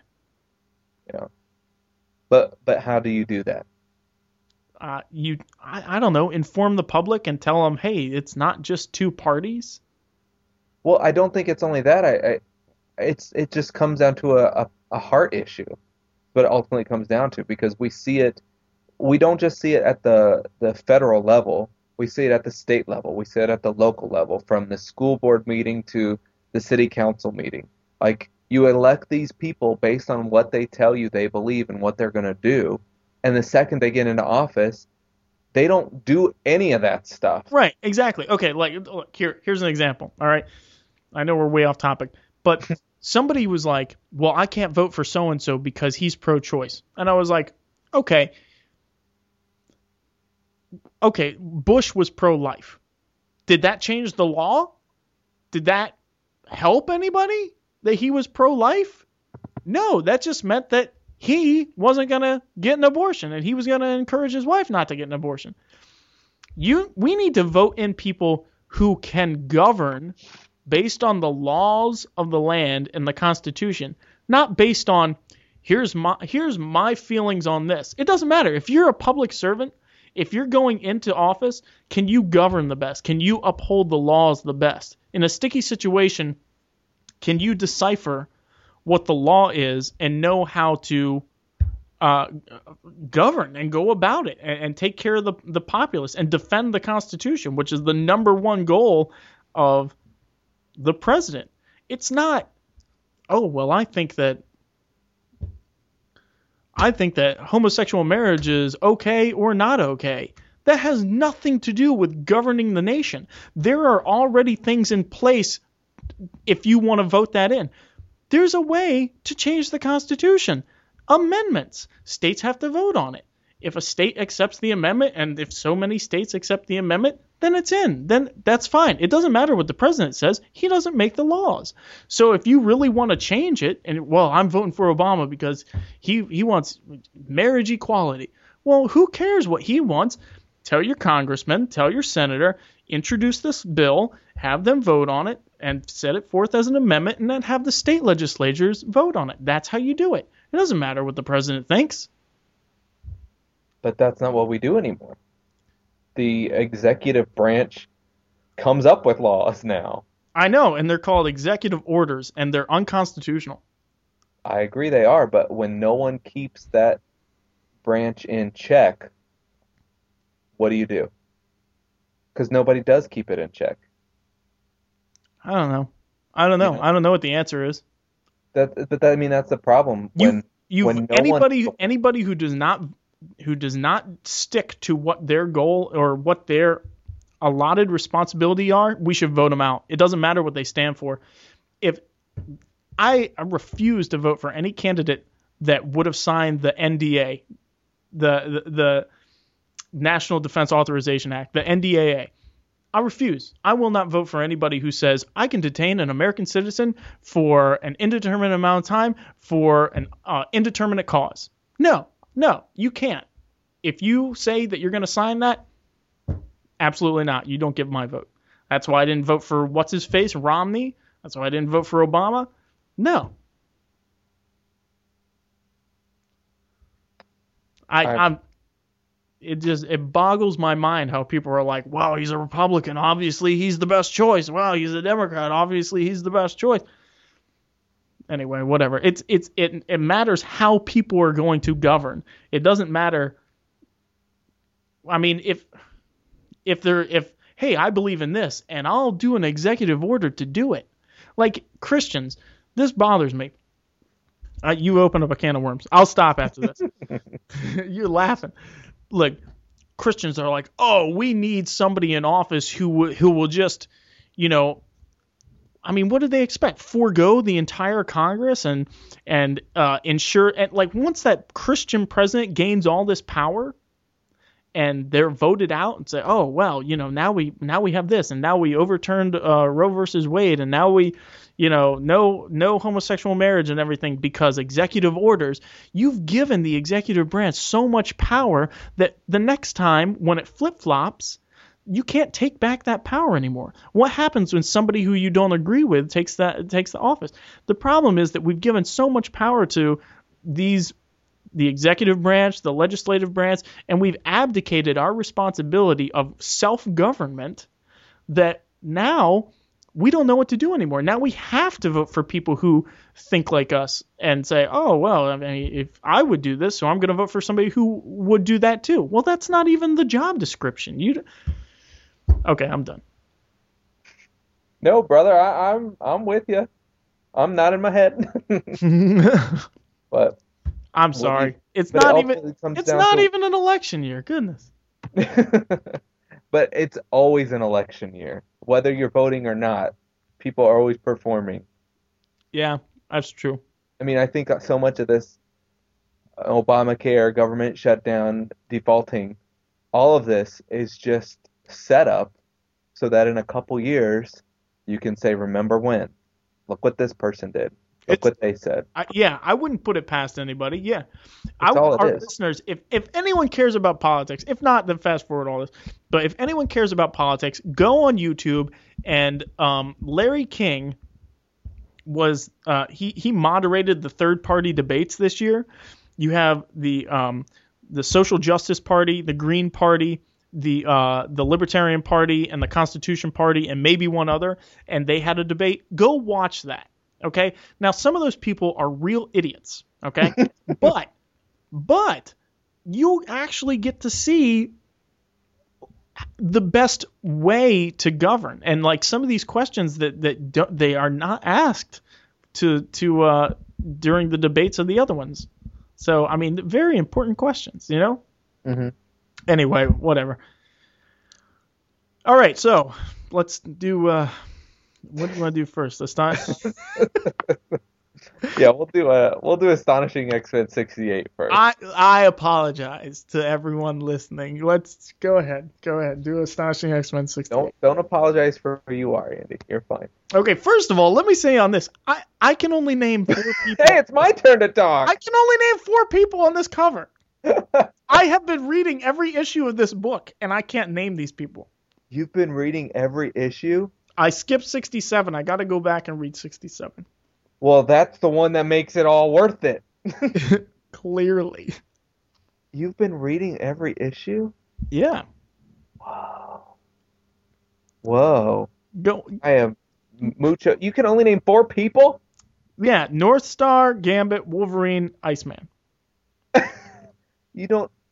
So when you were reading about those other three ladies, you just didn't read their names? Well, I thought that was Karma, but I thought she had like a, a mechanical limb, and I don't see that. She does. Maybe she just has clothes on it. Oh, yeah, maybe that's true. Yeah, and, And I don't know who the who the other two are. I mean, I know this is this girl was the guard, the Shi'ar guardian of Glad Kid Gladiator, but I don't know her name. And then I have no idea who this person is. Well, that's Cecilia Reyes sitting down. She's the one that makes force field. And then Warbird is the Shi'ar bird Or lady. Warbird. Okay, all right, all right. Yeah. Go for it, man. It's like, eh, Ms. Marvel goes by Ms. Marvel, so I'll take Warbird. Um, Astonishing X-Men 68. The X-Men battle a monster created by the Dark Beast. Warbird tries to kill Dark Beast, but all the X-Men tell her to stop. So she doesn't feel a part of the team and questions whether or not she should go back to the Shi'ar. North Star goes to the judge to try and not get deported. Warbird decides to stay at the X-Men. That was the issue. I didn't even have time to flip to it. Did you read it? Yeah, yeah. That's all that happened. Who cares? I know, but why in the world? Okay, all right. I have some questions for you. Okay, the, the only reason I wanted to do this is because it's the last book of Astonishing X Men, right? Yeah, they took what was a wonderful title under Joss Whedon and turn it into this crap. Do you know how long ago? That was 2007, man. Yeah, they're only at issue 68, and they what happened was after Joss and um, Cassaday left, they didn't know what to do with the title. So they're like, "Oh, we'll give it to Simon Bianchi, and it'll be really cool because we love his art." Well, nobody else loved his art, and it didn't make any sense. So then they're like, "All right, so we'll have two different teams of X-Men, and every other issue will be that that team." Well, that's hard to follow. You know, Yeah, it at was. the end of the issue, Beast is kicking somebody in the face, then you go to the next issue and it's a different team. What? so then like, all right, well we'll we'll make it like the artsy, um, um, you know, get in touch with your your feelings, social issues, um, X Men title. Well, nobody cares. That's like it's getting canceled. That's what I think about this title. Okay, so first of all, the art is terrible, Oh, and uh, Marjorie Liu Leo, uh, I liked her on X23. I thought she was really good. Um, I liked that book, but this book is just terrible. I can't point to a single issue that I really enjoyed. No, no, and people either just no. it was bad. Some people were like, "Oh, it was so great. The social injustices that she has touched upon, the social issues." That's not why I read X-Men. Not at all. I don't want to read that. But I see, I do like that kind of stuff, and I still didn't like this book. hey, who do you think the hand is on the cover? Oh, good question. Who's holding the picture? Are we missing somebody? And how come Iceman looks like he has boobs? That's Ice Woman right there. well, didn't he? I mean, I haven't been reading these other issues, but I I read through the grapevine that he like went crazy and and got big and like killed people and Yeah, stuff. actually, it was uh, um, it was like the the s- the life seed from um, Remender's Apocalypse story or the Dark Angel saga, I think. Somehow he got a little bit of that in him, and it took over his personality, and that was basically it. Gotcha. I think Mystique took it. Of course, she's in every title. She is in every title. Anyway, I, I don't understand why we care about the, uh, this. This Shi'ar warrior Warbird is not a compelling character at all. Neither is North Star, and Gambit somewhat is, but these other ones, I mean, they just, I mean, this team is terrible. It's a terrible team. No one cares about any of these people, right? Well, no, I think that's that was part of the problem. Is you know it's supposed to be Wolverine's Jean Grey staff, but not all of them. So we'll put Wolverine in it because he'll sell a couple extra issues. Um, Warbird got pushed out of the Wolverine and the X Men title, so she came over here. No one has known what to do with Gambit for the past 15 years. He Nobody was, he was good in the X23 title. He was good. He was all right. He was like a mentor figure, you know. Yeah, but that's Gambit. This is Gambit. Gambit is not the teacher. Gambit is that that rogue thief with charisma that you're never really quite sure what you're gonna he's gonna do, and that's why he was so popular. And to make him a teacher of Wolverine's cloned female, you know, people just don't. No one has any idea what to do with Gambit. Cecilia Reyes was a fan favorite that they wanted to put in there. Where I is she from? She was she's from the X Men. I don't I don't think I know her. She was only part of the X Men for a short time in the '90s, and then disappeared. I always get her confused with that doctor from Run uh not Runaways, um from NYX. No, I never read NYX, Well, so maybe she is in, and maybe that is her. I don't know. I don't know. And then Karma, who cares? Who cares about Karma? Is Karma and Xi'an the same person? Yes, Okay, no, I don't care. yeah. And then we'll throw in Iceman. It was just like a hodgepodge of awfulness. Iceman could be. I mean, I have never cared about Iceman except when Bendis is writing him. I think. I think he's another one that is kind of the writers don't know. I think there are a lot of X Men characters right now that writers cannot get a good grasp on. They don't like how much story development has Iceman had in the last 15, 20 years. He So- fell in love. He fell in love with Mystique, and I think that's it, right? But will that even matter? Oh no, it doesn't matter. No. I mean, Gambit fell in love with Mystique too when she was masquerading as Foxx, but it just doesn't. Was that not- bizarre love triangle? Mm hmm It's just not long-term development. You see in other characters like Shadowcat and Wolverine in this title that they have had development over the past 10, 15 years. Gambit, I think the biggest thing he's done was when Apocalypse turned him into a horseman. That's really all that's happened. Iceman, I can't think of anything, you know? Yeah. But So Yeah, yeah, no, wasn't a was- huge fan of this. This title. wasn't a good title. I mean, the only character development we saw in this was North Star, I think, and that was it, right? The whole series. yeah, North Star and Kyle, their their um, storyline progressed and, and things happened with those characters, but that was it. Hmm. All right. Well, do you think that she'll be put on a new book? I don't think it'll be an X Men book, but I know she'll be on something. You you know, or you think that she? I thought that she had done an interview where she said she's got something coming up. I maybe like- I was I mean, wrong. I, I I did enjoy her other. I would love to see her on a solo title. Maybe Warbird will get her own title. Nope, I can't. I won't watch that. I won't. Maybe Kyle will get his own title. That's stupid too. I would love Maybe- to see her on a Dazzler title. That'd be cool. Maybe Karma's leg can have its own title. Maybe. Karma's leg. Oh, don't put clothes on it. Put clothes on it. Go to the judge to see whether the judge will determine whether you have the clothes on it. Look at the leg. Kick someone. Sorry. You have a very low opinion. All right, let's go to uh, Infinity number four. you done with this? 68? yes. Get out of here. Okay, Infinity number four. I did not get a chance to write uh, mine. Uh, yet again, I would say that the cover does not fit the theme Hold of on. this book. Hold on. You didn't write anything out? No. Oh, Aaron is not going to be pleased. I wonder if he gets like a little miffed or embarrassed when we say stuff like that. Oh, I'm Aaron. It, I'm just totally joshing with you, man. I think you're awesome. And anything that I can do to bust Andy's chops, you know. I thought for sure you were going to give me a harder time about the diet thing. But now that I I- know that you're going through a similar situation, Well, I haven't seen you. When was the last time I saw you?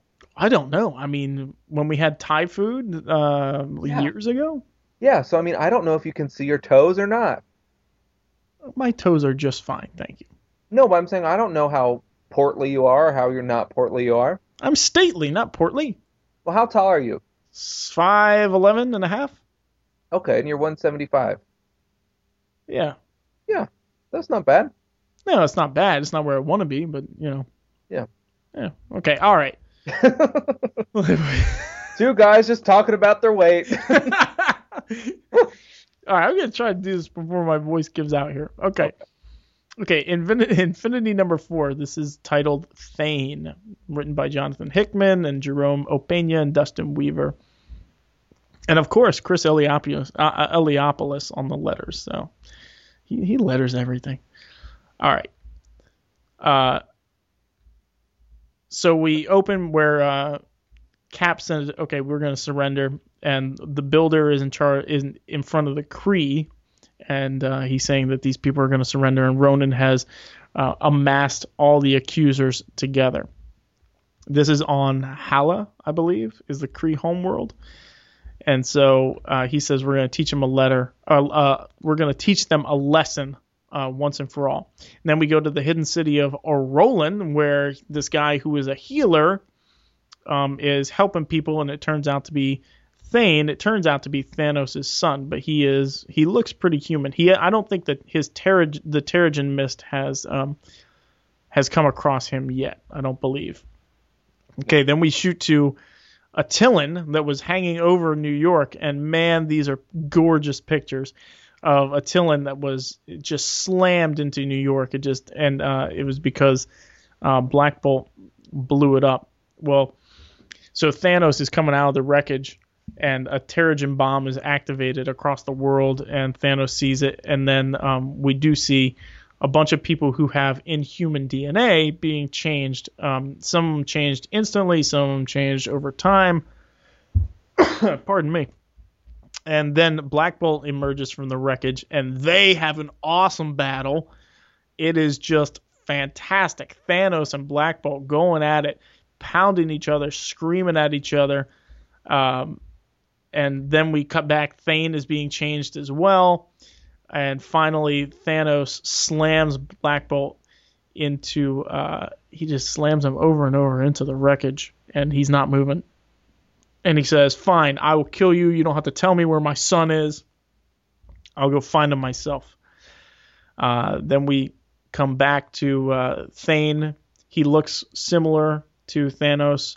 Um, there's a lot of he's surrounded by dead in the hidden city and that's where we end that side of the story. Back on on Hala, Hala. I expected you to say that. um, so they're talking about who's going to make the surrender, and they send uh, Captain America sent Thor, and man, this is like. This is fantastic. Like when I read this, man. Like first of all, I read it out loud and I read it with voices and like No. Oh yeah, I do that whenever I can, man. That makes it come alive. Really? Yes, it's it's amazing. I'll have Like- to try that. What? I'll have to try that. Oh yeah, it's really good. Like if you can get, you know, Thor's accent and Professor X using Patrick Stewart's accent, and like then you know you can put in all the pauses and everything, and you can really actually make it come alive, and it's your own pacing and everything. So they say, all right, come unarmed, and so he throws his hammer. He says a little prayer first, and then throws his hammer, and so he's come unarmed, and he's talking to the builder. And if you can imagine what the builder looks like, um, in real life, if you you were staring at this guy, he's pretty terrifying looking. So he says, I'll surrender, but you can't destroy Earth. What assurances do I have? And he says, Come closer. And he smacks him. And uh, he says, Oh, Earth is going to die. There's nothing you can do to save Earth, but we'll stop and not kill anything else. Which I don't think we know why yet they want to go after Earth. And I mean, he just says basically it's a plague on the galaxy and the universe, but not just u- this universe, like all every universe that has ever existed. Which I don't know what they have, uh, how the builders have a lot of knowledge about the multiverse. So that remains to be seen. Well, anyway, his hammer comes down, and Thor says, "No, this is not how it's going to be." his hammer comes down after he threw it up and it like came around the sun and it's superheated and everything and just blows through the builder. Right back into Thor's hand like right through the guy. And Captain America's watching. He says they can be broken so they can be beaten. And then the builder falls over dying. He says you don't understand. This means that everything has to die. And Thor slams the hammer right down on his head and says, You first. And then he turns to Ronan and says, All right, Ronan, you with me? And he said, I'm with you. And then he turns to all the accusers. Ronan tr- turns to the accusers and he says, accusers, are you with me? And then we have an army with everybody. And uh, they say, all right, or Gladiator's looking at Captain America and says, well, okay, what do we do now, Avenger? Now that your plan worked. And he says, now we win. Oh man, this was like this was like the best issue of the year, hands down. hands down. Like I I I after I finished reading that, I found Jackie and I was like, that issue is why I read comics. Uh, I was like, I wade through all this crap, all this medi- mediocre junk for these gems that are buried, and you only read them like one, one every out of every 100 issues is like, oh, majestic, you know.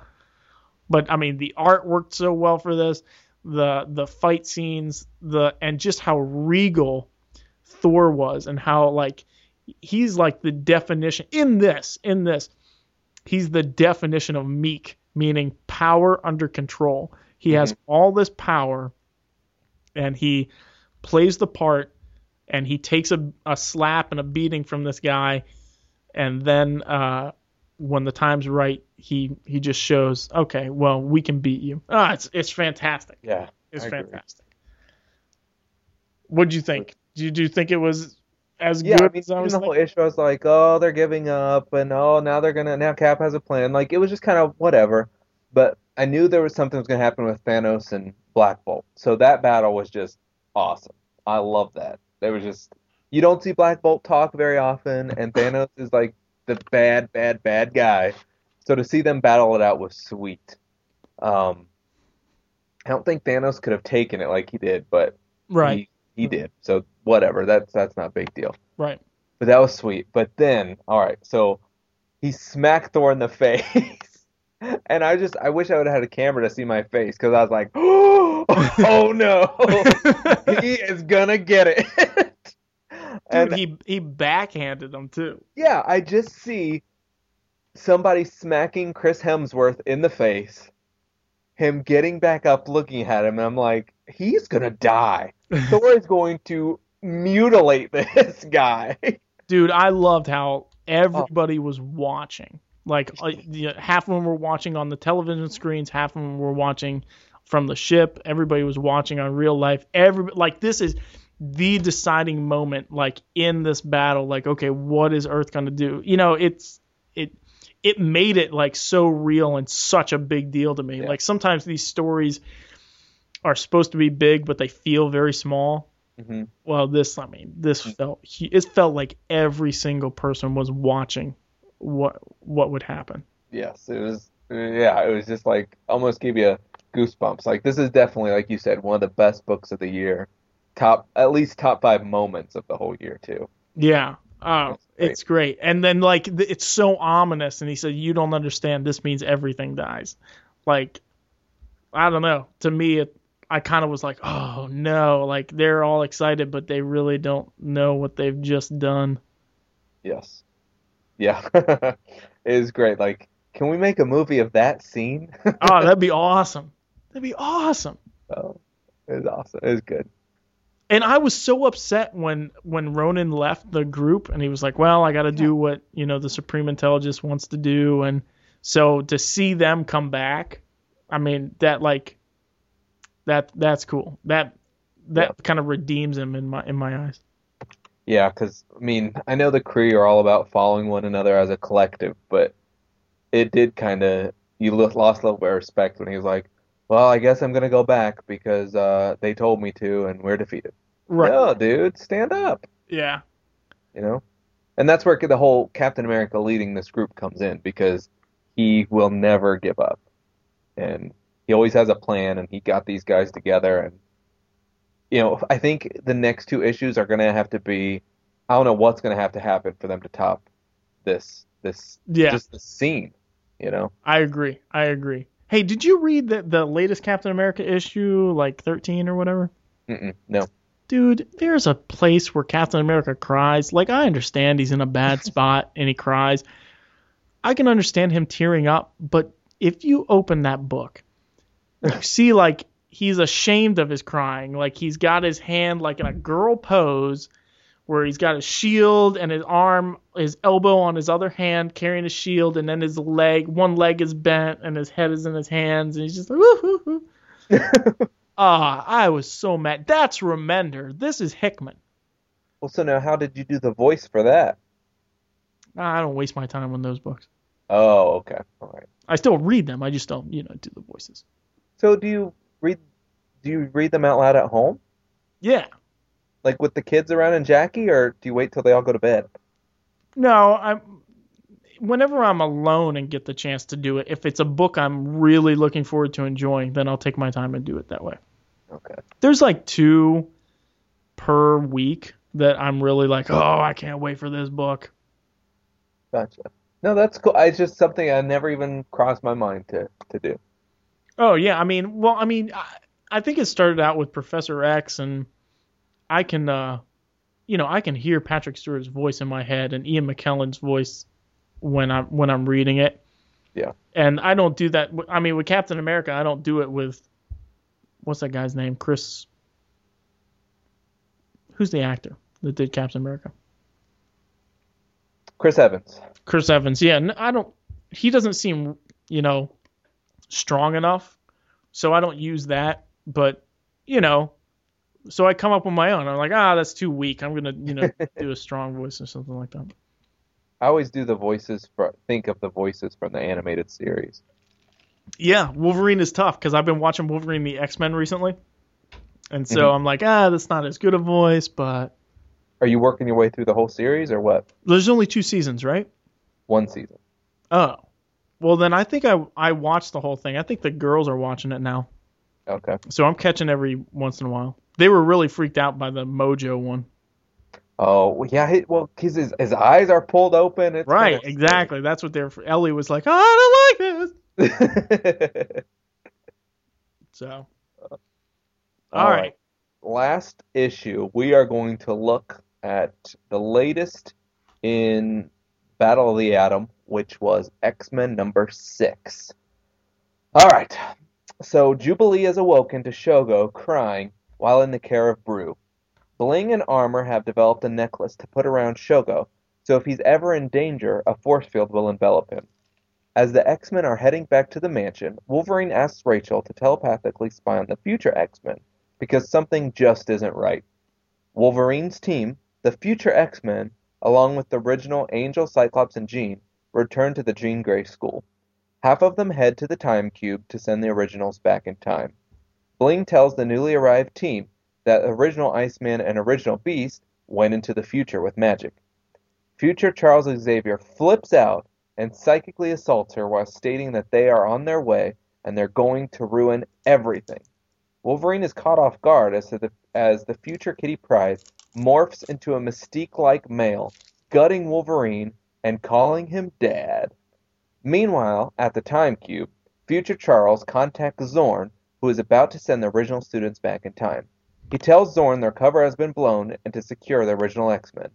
Xorn quickly takes out everyone around her with a mental blast. Upstairs, Vampire Jubilee has started to battle Xavier along with Rachel Summers. They are quickly defeated, leaving Psylocke with Shogo to f- continue the fight. Jubilee and Bling grab Shogo in his force field and head outside with Psylocke, just as Future Beast secures the entire Jean Grey school and prepares the defensive grid for the arrival of the other future X-Men team. Outside, Cyclops' team arrives along with the other future X-Men team. One of the members is revealed to be the future Shogo and greets Jubilee with a hug. That was confusing. Yeah, dude. Like if you don't just there's two future X-Men teams and then there's three Icemen running around and three Beasts running around and then there's regular Cyclops has a team and regular Wolverine has a team and whew, I mean if you read it you can visually understand what's going on but otherwise it sounds like a mess. Do you think uh, the uh, adult Shogo is? Do you think his team is from the same time that the other future team is from, or do you think they're from a little bit further in the future? No, they're from the same time because they split up um, after President Dazzler was assassinated.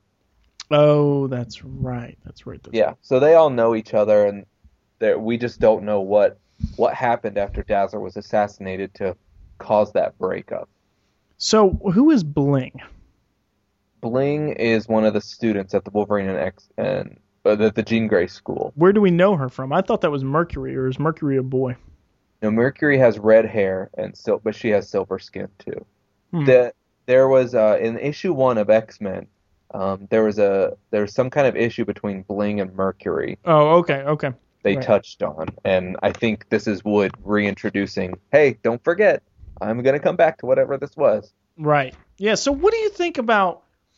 This is different than Infinity because it's multiple writers writing their own books together.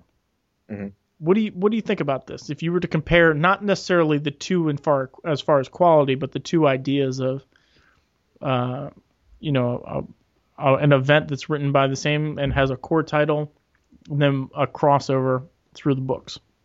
No, I definitely, uh, I definitely prefer one writer because that way it's not so hacked up and chopped. Because there's some, I mean, I've really enjoyed of the Atom so far. I didn't think I would, but I have enjoyed it so far. But there have been some issues where you're like, huh? What? And then other issues where you're like, okay, that character has returned back to sanity.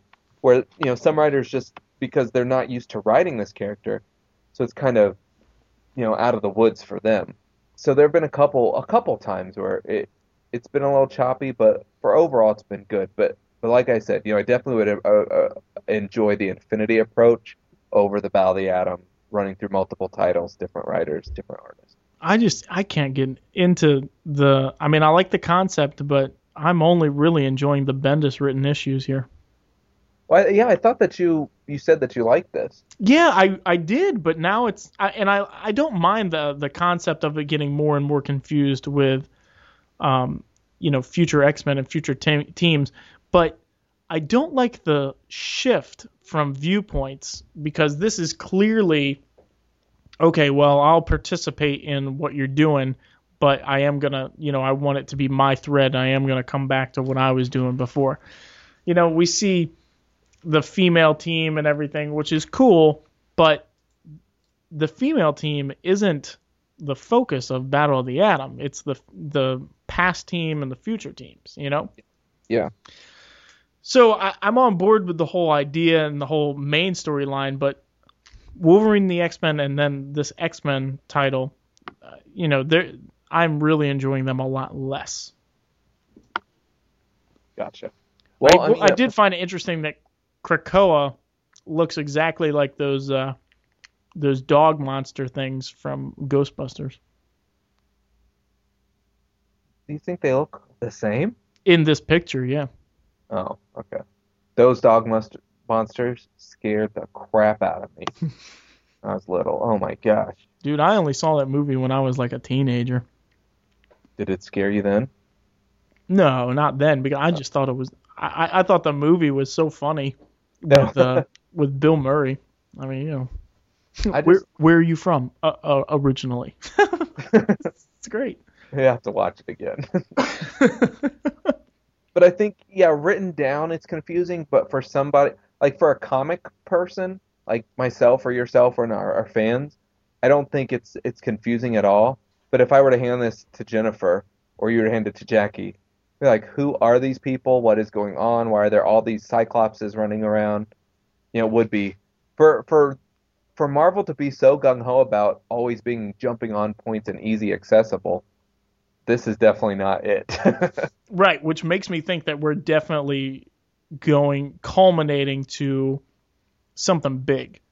I, I think that this is is gonna lead to something really big. Don't you think, or no?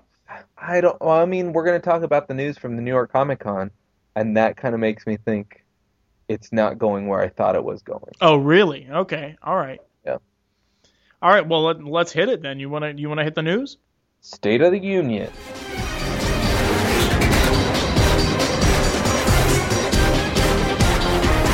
the state of our union. Oh, I love it. Yes, but Andy, no, no political talk right now. Okay. Oh, okay, I'm sorry. All right. No, no, you're fine. All right, so we're going to talk about news from New York Comic Con that was this past weekend. Um, it's interesting to note, New York Comic Con had the the same number of people this year that uh, San Diego Comic Con had this year too. So they are saying, yeah, it. Everyone was surprised. They were expecting they were expecting a lot of people, around 110 to 115,000, but 130,000 showed up. Wow. So yeah, so now we we might have the you know two options for getting the media comic fix. You know, That'd maybe be cool. San, yeah, San Diego isn't going to have the monopoly um, that it has had, but they just announced in San Diego that they're expanding um, to like 78,000 more square feet. Uh, 500 new rooms are being added. All these acres are being taken over. Like by 2018, it's going to be like its own city. So Holy moly. we'll see. But that's neither here nor there. If we're talking about news from New York Comic Con, Marvel had a lot of stuff to roll out. I'm not going to go over every single thing, but I'm going to touch on the new titles that they announced. Okay. Um, they're going to relaunch Ms. Marvel with a new number one. Are they really? They are Who's writing? uh, DeConnick. Ah. I know it's like, guys, it's not selling well. Throwing a new number one on it is going to give it a shot in the arm, and it's going to go right back where it is unless it's something totally different. Dude, unless okay, is she going back to her original costume? No. She's gonna keep the same costume and then go back to Ms. Marvel? Oh, you know, I don't know if it's going to be. I I thought it was still going to be Captain Marvel. Okay. All right. That's that that's terrible news. Yeah, like there's no. What is the point? You know. They're also relaunching Fantastic Four with a new number one. Oh, really? Yeah. What Yeah. in the world? Okay, you know what? I think that they had this idea for Inhumans and the movie and everything, and it was kind of up in the air. And now they're saying, okay, Fraction, we need you to write it. And I was really interested how Fraction, because he is leaving FF and Fantastic Four. Yeah. That's 24 issues of a big setup of them being gone in the future and like a different Johnny Storm coming back and everything. And I was really interested how the next writer was going to deal with that where they left it off. But he's probably just going to rush the ending and then have the next writer do their own idea. Guess we'll find out. That's crazy. Hickman worked so hard on his FF Fantastic Four run, and then Fraction screwed it up, and now it's it it doesn't matter. It didn't even need to be screwed up. Maybe Fraction is really Aaron James Chappelle. I'm sorry, Aaron, if we're criticizing your FF. um, and they're also relaunching X Factor. yeah, as all new X Factor, right? X, no, it's just X Factor. Oh, really? I thought I saw a cover that said all new X Factor. Maybe it is. I've been wrong. I've never been wrong before, but I have been mistaken. Oh, okay. Um, but X Factor is going to be Polaris, Quicksilver, and Gambit. Um, they're going to be corporate sponsored, and there'll be three other characters that show up to to fill out the team. I would like to see Peter David write Gambit. I hope he knows what to do with him. You know, I'm hoping that this is a good move for Gambit. Is M going anywhere? She is going to be joining the X-Men title Oh, interesting. Okay. All right. Yeah. because I think Shadowcat Kitty Pryde uh, is going to leave and go with Cyclops' team. Mm, That's what I think is going to happen. Um, and then Rachel might leave as well. We'll see. So those are the relaunches. Um, and then there's going to be a, a new series that will continue the, to follow what happens to the characters from Avengers Arena. And um, the Avengers proper are going to be taking on a more global stance, which I don't really understand because I thought that's what they were doing anyways. right. And um, Well, they're intergalactic, so global might be. I don't know. yeah, exactly.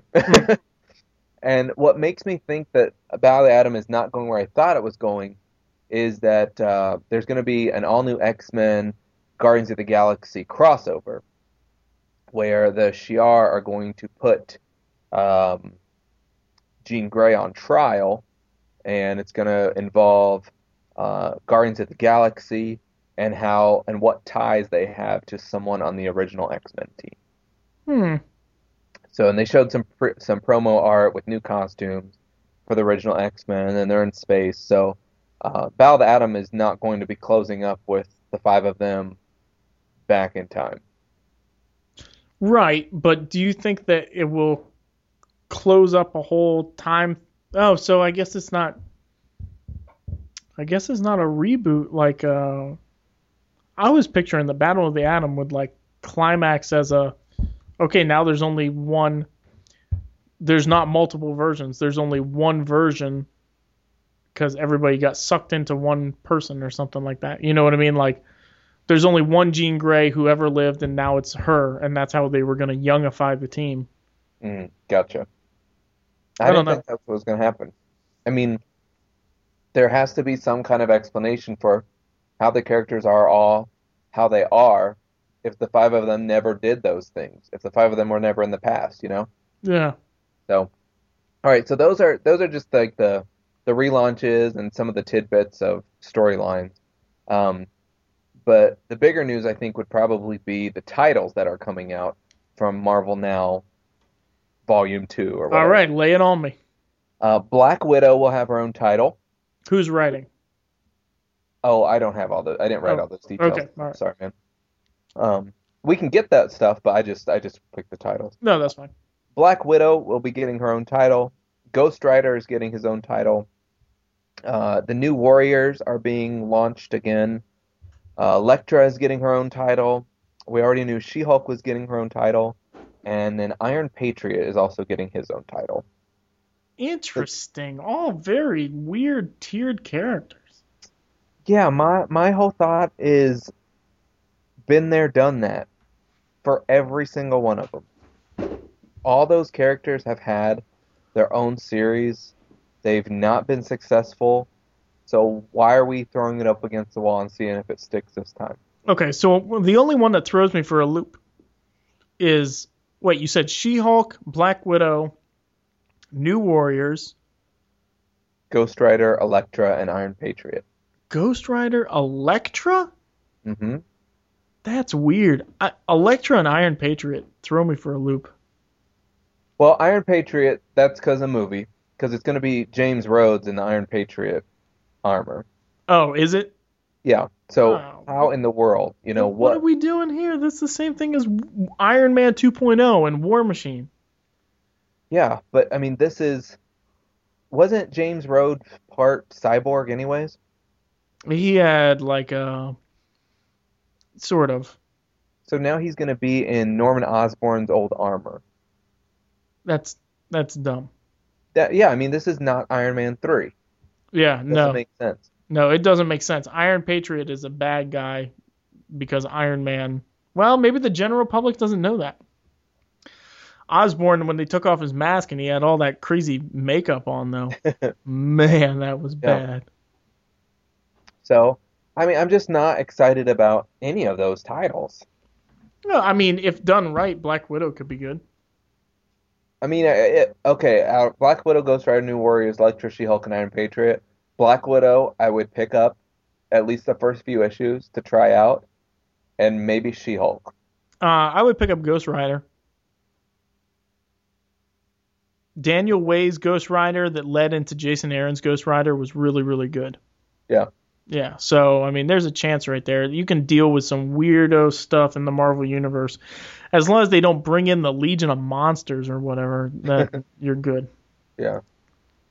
Is I don't know what I what I see is Black Widow, Elektra, She-Hulk, and then the relaunch of Ms. Marvel. What I see is Marvel trying to find a, a, a female character that they own that they own the movie rights to to make this one of these characters their leading Marvel lady so they can get you know they can have their Wonder Woman. It can't be She-Hulk, right? I mean, you already have Hulk. Like, I can understand the Black Widow, and I can understand like if you did a Black Widow, well, maybe not. Maybe not. Black Widow movie may not work. But I would see a She-Hulk movie over any of those others because it would be funny. It would be different. It would be different enough from the Hulk that I don't feel like I'm watching just a girl Hulk. You know?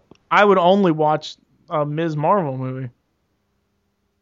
I mean, that's Yeah, I- not true. That's not true. I would watch them all, but I think Ms. Marvel would. I would be excited for that one.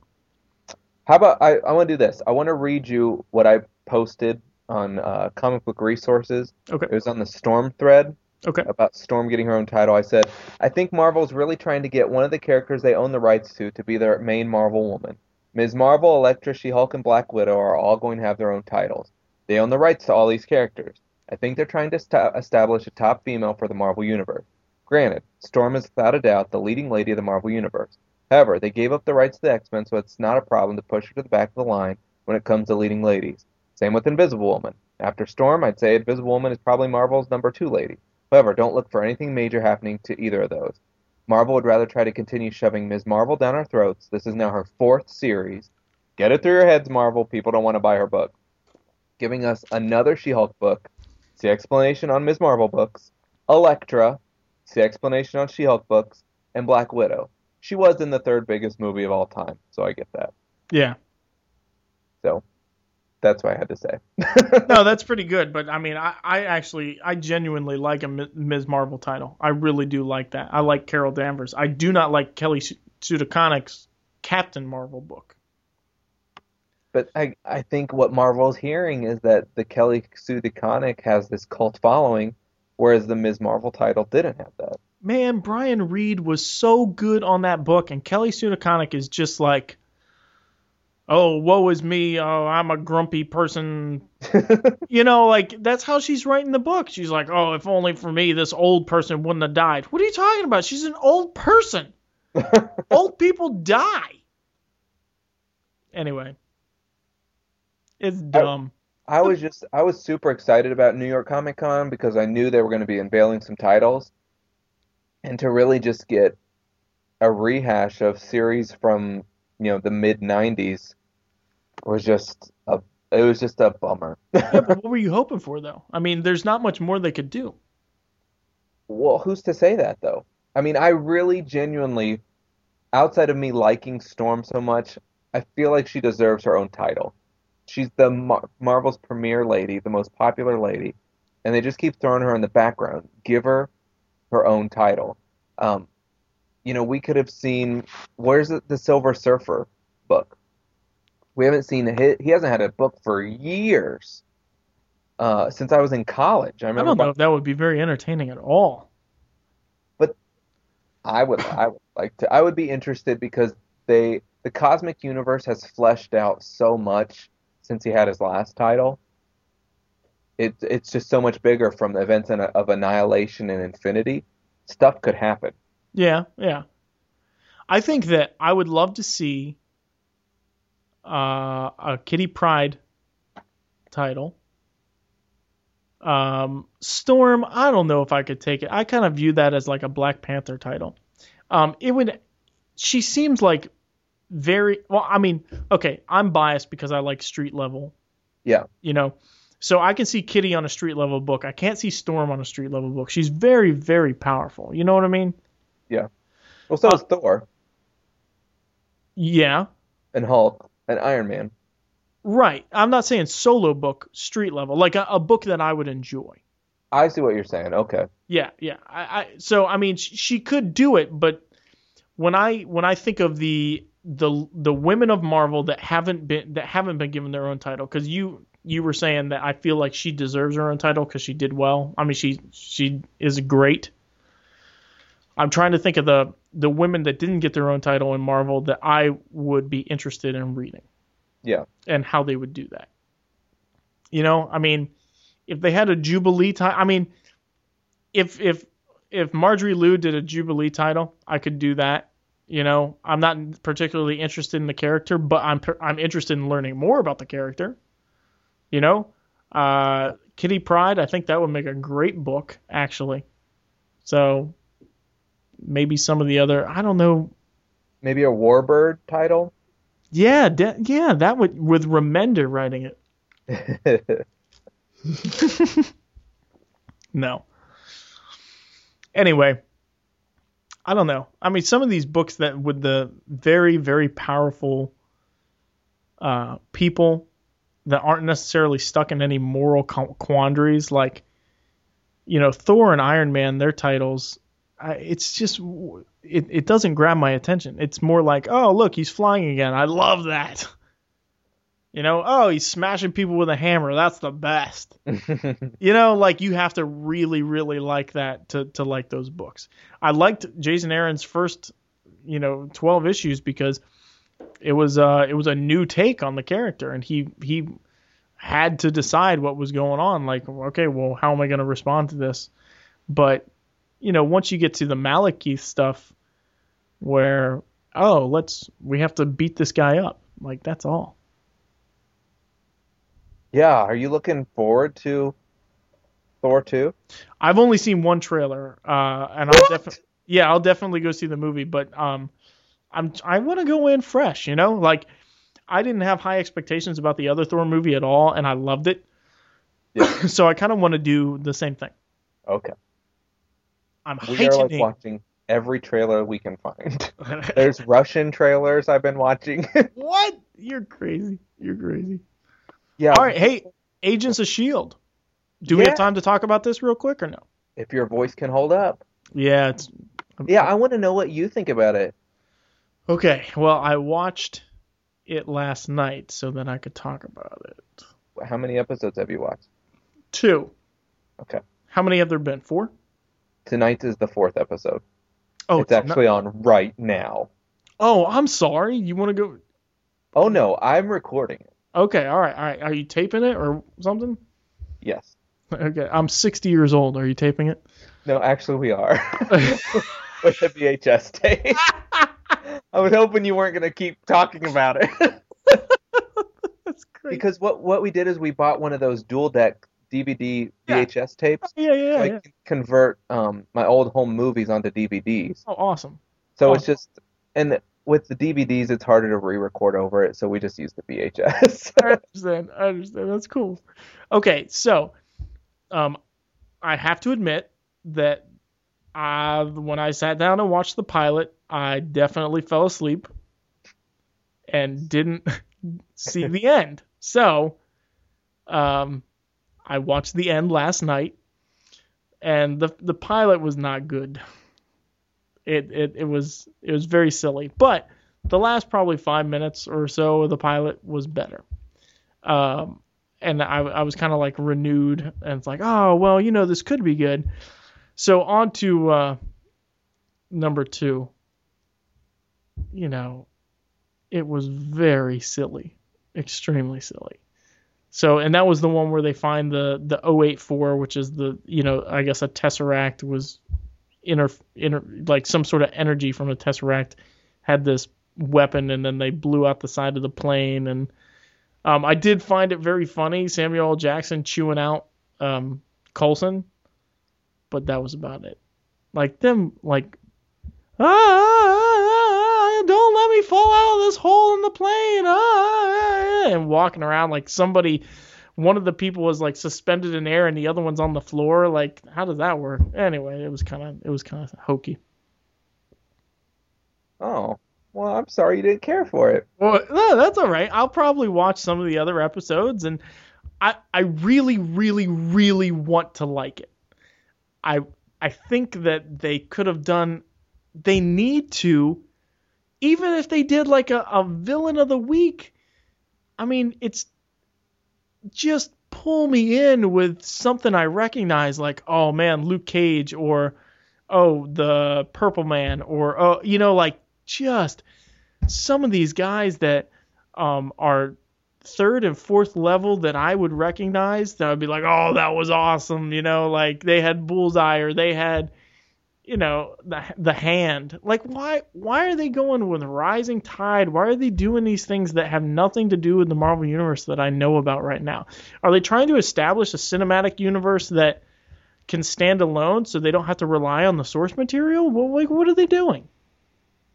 Well, I think if you would watch episode three, you probably wouldn't have just said all that you just said. Okay, well, There is a Marvel villain that appears in the third episode. is he the main villain of the episode or is he just like a cameo? I mean, he's he's not the main villain, but he is throughout the episode, and it will and it may lead to further episodes. I know they're trying to build it up and they don't want to, you know, spend all their audience attention right away. but I don't know. I mean, I think they have to be cautious because anything that they don't want to do something that will take away from a possible movie thread or a plot line. Um, they said that if you know if they have all these superhero characters running around, then it kind of takes away from movies like the Avengers where there aren't a ton of superheroes running around. So they have to be creative in in using stuff like the first episode where it was the extremis. You know, that's already been established and and um, you know, a guerrilla squad in South America, that's that can be established without affecting the movies, you know? Yeah, I Yeah, I do know what you mean. I just uh maybe then Shield isn't the right medium for it. Maybe it should have been a Heroes for Hire you know, where they have to deal on the streets about, you know, but because Shield is so powerful, it's supposed to be all knowing and take care of all this stuff, all these giant threats. Uh, and if you can't incorporate, if the superheroes are fighting the supervillains, then what is Shield doing? Well, this isn't necessarily, this isn't the sh- huge Shield organization. This is just a special ops small unit, is what it is. You know, that's why they're not on the helicarrier and they don't have all this huge stuff, you know, like tanks and and missile shooting airplanes and stuff like that. Yeah, yeah. I I, feel I, I feel like now I don't don't step on me for this. It's not Marvel. I'm gonna make a I'm gonna make a, an analog here.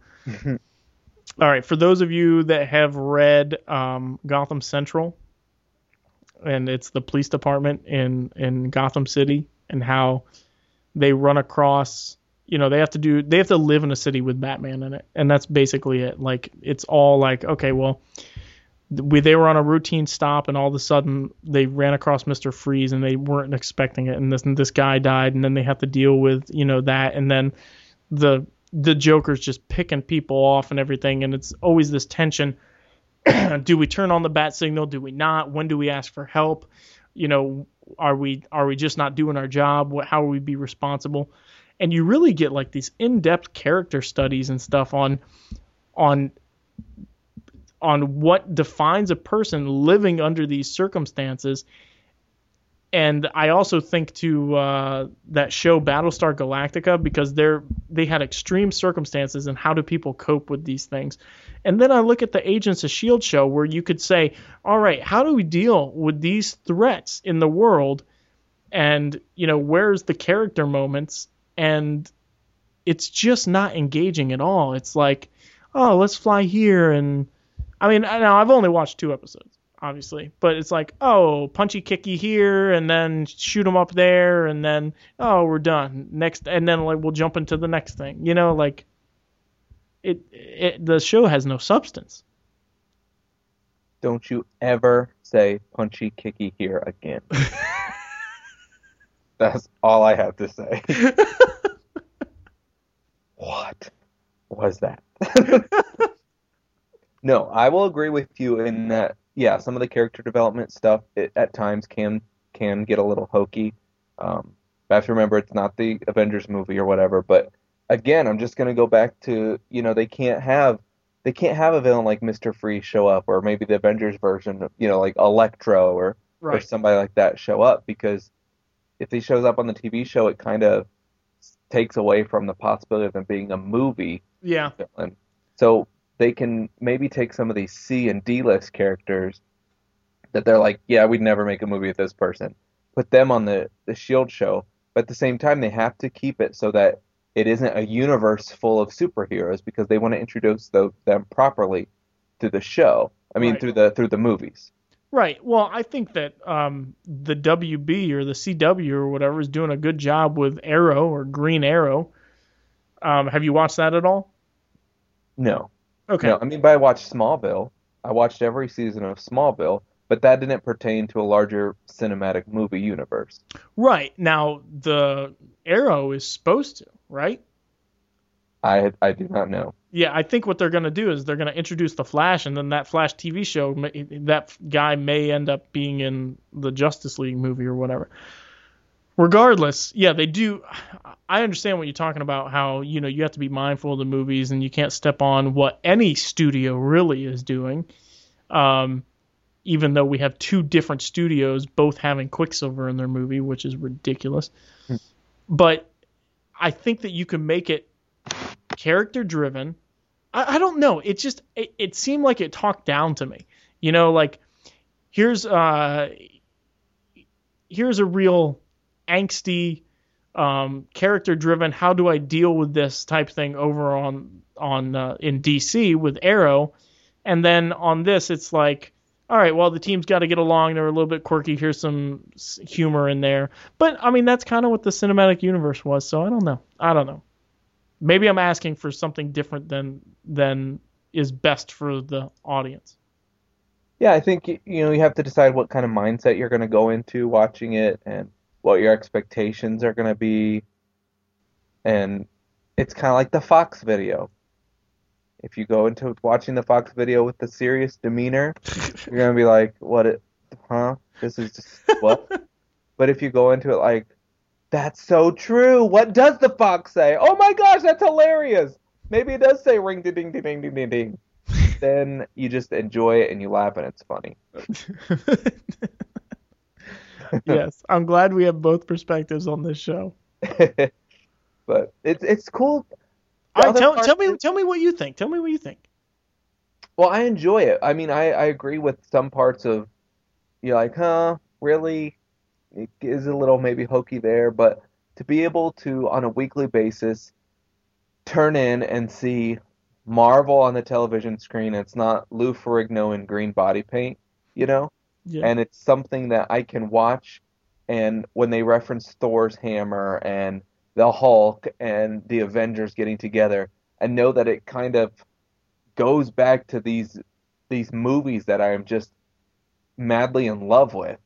It's really cool. Like it just is a really good feeling to be able to sit on Tuesday nights with Jennifer, and we can watch, you know, just a little sliver of a behind the scenes of what's going on in that universe in between waiting for Thor and Captain America and Guardians of the Galaxy to come out. I do like that idea, and I, I, you know, I find that, yeah, and I, I wish that they they would do like a Daredevil show, you know, like that makes a lot of sense to me. You could do that, and you could have like Mister Fear and the Owl, and you know, like uh, Silvermane and everything, and you know, have a bunch of people behind the scenes without without messing it up. And I, I think that some characters work better for for television series than they do for movie. Like, I wish, I wish that's what we got instead of. I mean, and if they're talking about doing other TV shows like a Sharon Carter TV show, like, Mhm. I'm not interested in that. Like, just because just because it has Marvel's name on it, like that doesn't, you know. Yeah, I think that's that's where I think they're gonna they could possibly damage the brand too much is by doing stuff like that. Who people I mean people like Shield. People were interested in Shield from since Iron Man number one came Yeah. out. Yep, you're right. People You're right. just what is this? There was no big like Peggy Carter following. There was no Peggy Carter following in the comic books. And with the Peggy Carter series, it's going to have to take place in the 40s right. when none of these heroes were even around. And so, what are you going to reference? Or is it going to be like Peggy Carter and Dum Dum Dugan? right. What is that going to be? So, I think that could almost. I really hope that that doesn't happen because I think it could really damage the brand. Because right now, I think a lot of people are like, there are a ton of superhero movies, but they know when that those comic book scenes flash up at the beginning and then the screen turns red and you see white Marvel letters at the beginning of a film. People know that means different than the other comic book movies. I think you're right. So I think there's such a quality established to the Marvel movies. There's just there's just such a premium on that brand right now. They're in a really really good spot. And if they go too big too quickly, it'll be it'll be a bummer because then when I have kids, they'll be like, yeah, there are no more Marvel movies because they ran them into the ground. Right. Yeah. But today, Deadline did report that um, Marvel is currently working on 60 episodes of four different Marvel shows and a Marvel miniseries. Interesting. They had no lips were sealed on what they were, what they could be. There were no details. That that was just it was like one sentence of text. That doesn't make any sense. Like, doesn't a doesn't a network have to buy it? Like, don't they have to make a uh, um a pilot and then somebody has to buy the pilot? Yeah, because Shield just got picked up this week for 22 episodes. Right. So why are they working on 60 episodes? Well, I think that's why it's a rumor, you know. Okay. So, but I mean, they've talked in the past about a Cloak and Dagger show, and um, they've talked in the past about a Hulk show. So we'll see. Hulk, I think they could do in this day and age, like with all the CSI and like Law and Order and like finding people and everything. I think they could do a Hulk show where he's always on the run and he has, a, you know, there's a, somebody is on his tail, but you can do it from the perspective of, you know, the the guy following him, you know, mm-hmm. and with using all the technology and everything, and then you're up against this giant, this genius. You know, you you could do that.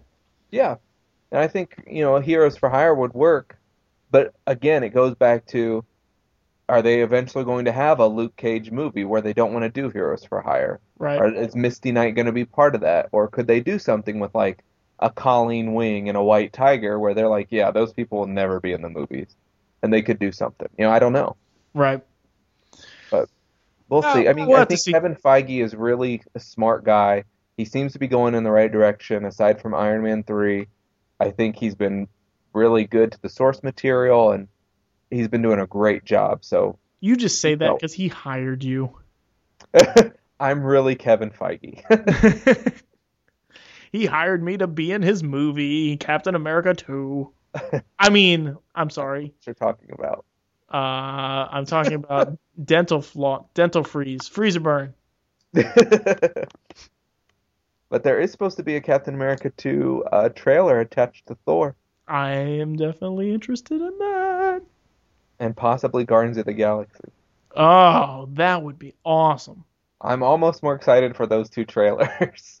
than the movie, I'm I am very excited for Guardians of the Galaxy. I think that that movie is going to be so good. I hope so. I hope so. Because it Marvel is really kind of testing the B and C list characters. I think it's going to be a lot of fun. Yeah. Yeah.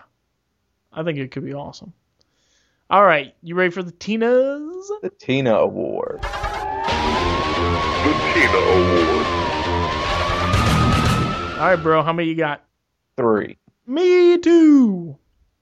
Mine What? are mine are super easy. Okay. So, All right. apologize. No problem. First Tina Award is Out of Time.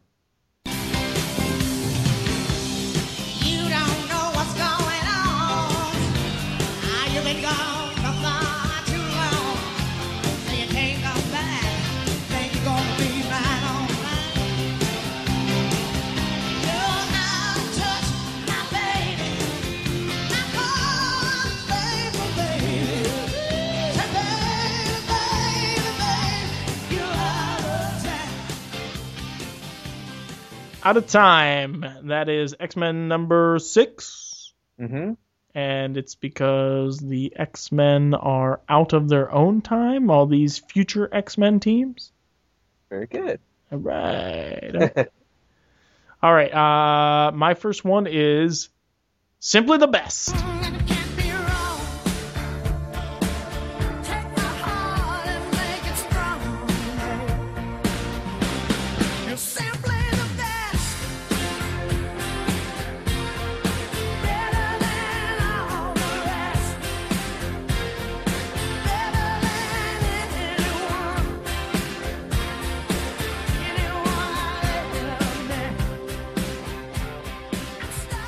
All right. Simply the Best is definitely going to be for Infinity and the Thor SmackDown.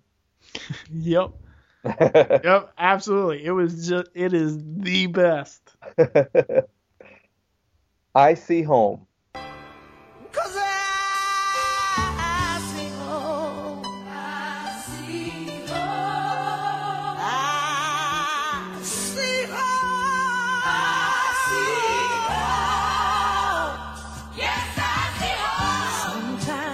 This is astonishing. X Men number 68 when Warbird says, I have a home. There you go. I couldn't find a song where Tina said, this issue sucks. So this whole series was terrible. I know. I was like, she really doesn't have negative songs or anything like that. What am I gonna go with? No, you did you did well. Uh, goodbye so long. Goodbye, baby,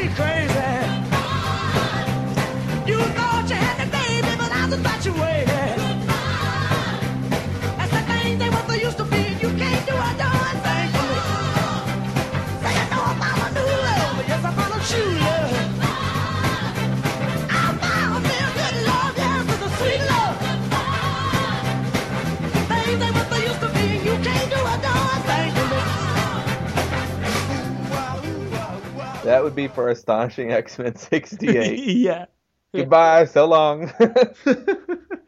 Is that the song title that Tina sings? Goodbye so long.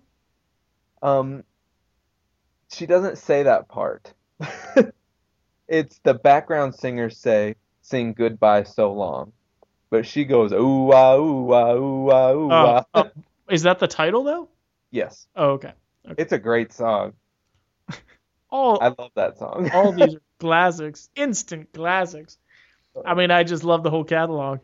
that I just that song is like from 1962, 63, and there's some old clips on YouTube of her singing it, and like she's got a hat on, and it there these these white guys in white sweaters and white long pants, and they're her background dancers. It was very, you know, Hollywood a go go. Dude, I had no idea she was back then. 63? Yeah, her first recording was in '58. Holy moly, man. Yeah, she's been working forever. she got to have those high heel shoes, you know, and nice houses. Man, oh man, that is insane. All right. My last teen award is State of Shock.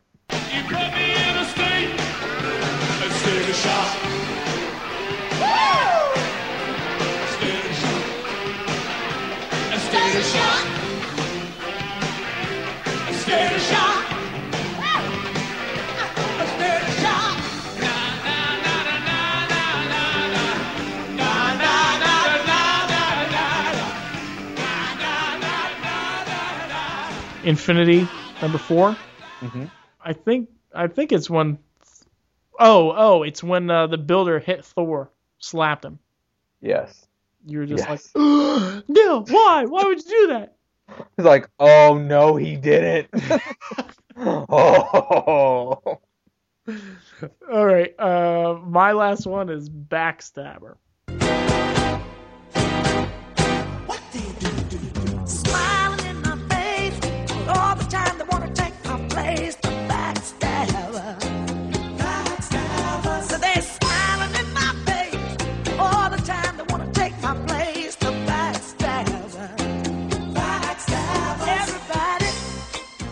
All right, I would say that is would be for the Wolverine's son stabbing him. Yes. Yep. These were very easy ones. Well, Yes, that, that's think good. That's like Wolverine and Mystique's kid. what? You think that's Wolverine and Mystique's kid? I would have to. I think it would have to be right. I mean, he's blue and dressed like a male Mystique, and You know what I did? What I didn't like about this one is that he said, "Oh, I forgot about the lack of healing factor." Like, unless that sticks around forever, then um, there's no way you can be like, "Oh, back in uh, 2013, he didn't have a healing factor in uh, in October." you know what I mean? I did not Yeah. appreciate that. Wood, Brian Wood. I know he was letting the he was adding continuity and he was letting the reader know, oh, I didn't forget, and this is why it's serious. But uh, you know, stupid. I, I it would have been better if one of the you know, if Jubilee said, "Oh my goodness, he doesn't have a healing factor," instead of, "Oh, I forgot you didn't have a healing factor on this day of this year and this month." yeah, because I just looked at it the total other way. Like, oh, continuity. It goes with the Wolverine title. But you're right. You're absolutely right. Oh, you know, I- I'm glad that they're thinking about that kind of stuff. I guess.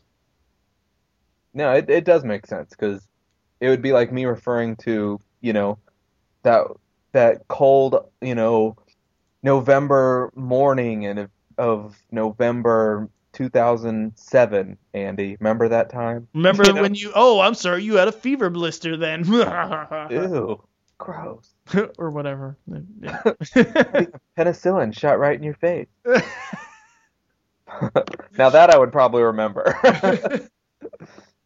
All right, well, this is Marvel 616 Politics. Thank you for joining us for yet another episode, episode 59. You can email us at marvel616politics at gmail.com. Visit our website, marvel616politics.com, or find us on Twitter at 616politics. Look us up on Facebook at facebook.com slash marvel616politics or give us a call and leave us a message and we will play it on air as long as it's appropriate at 616-755-TINA.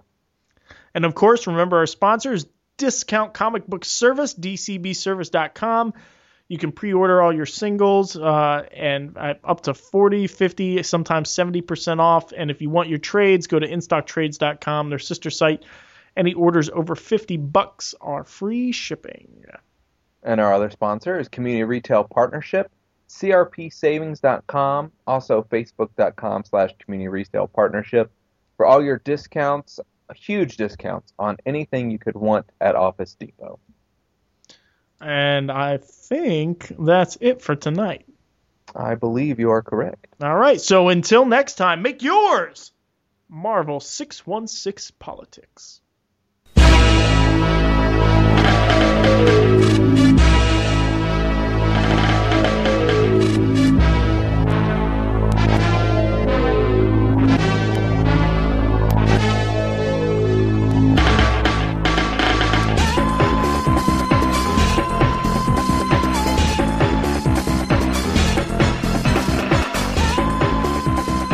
All right, I'm talking, you talking?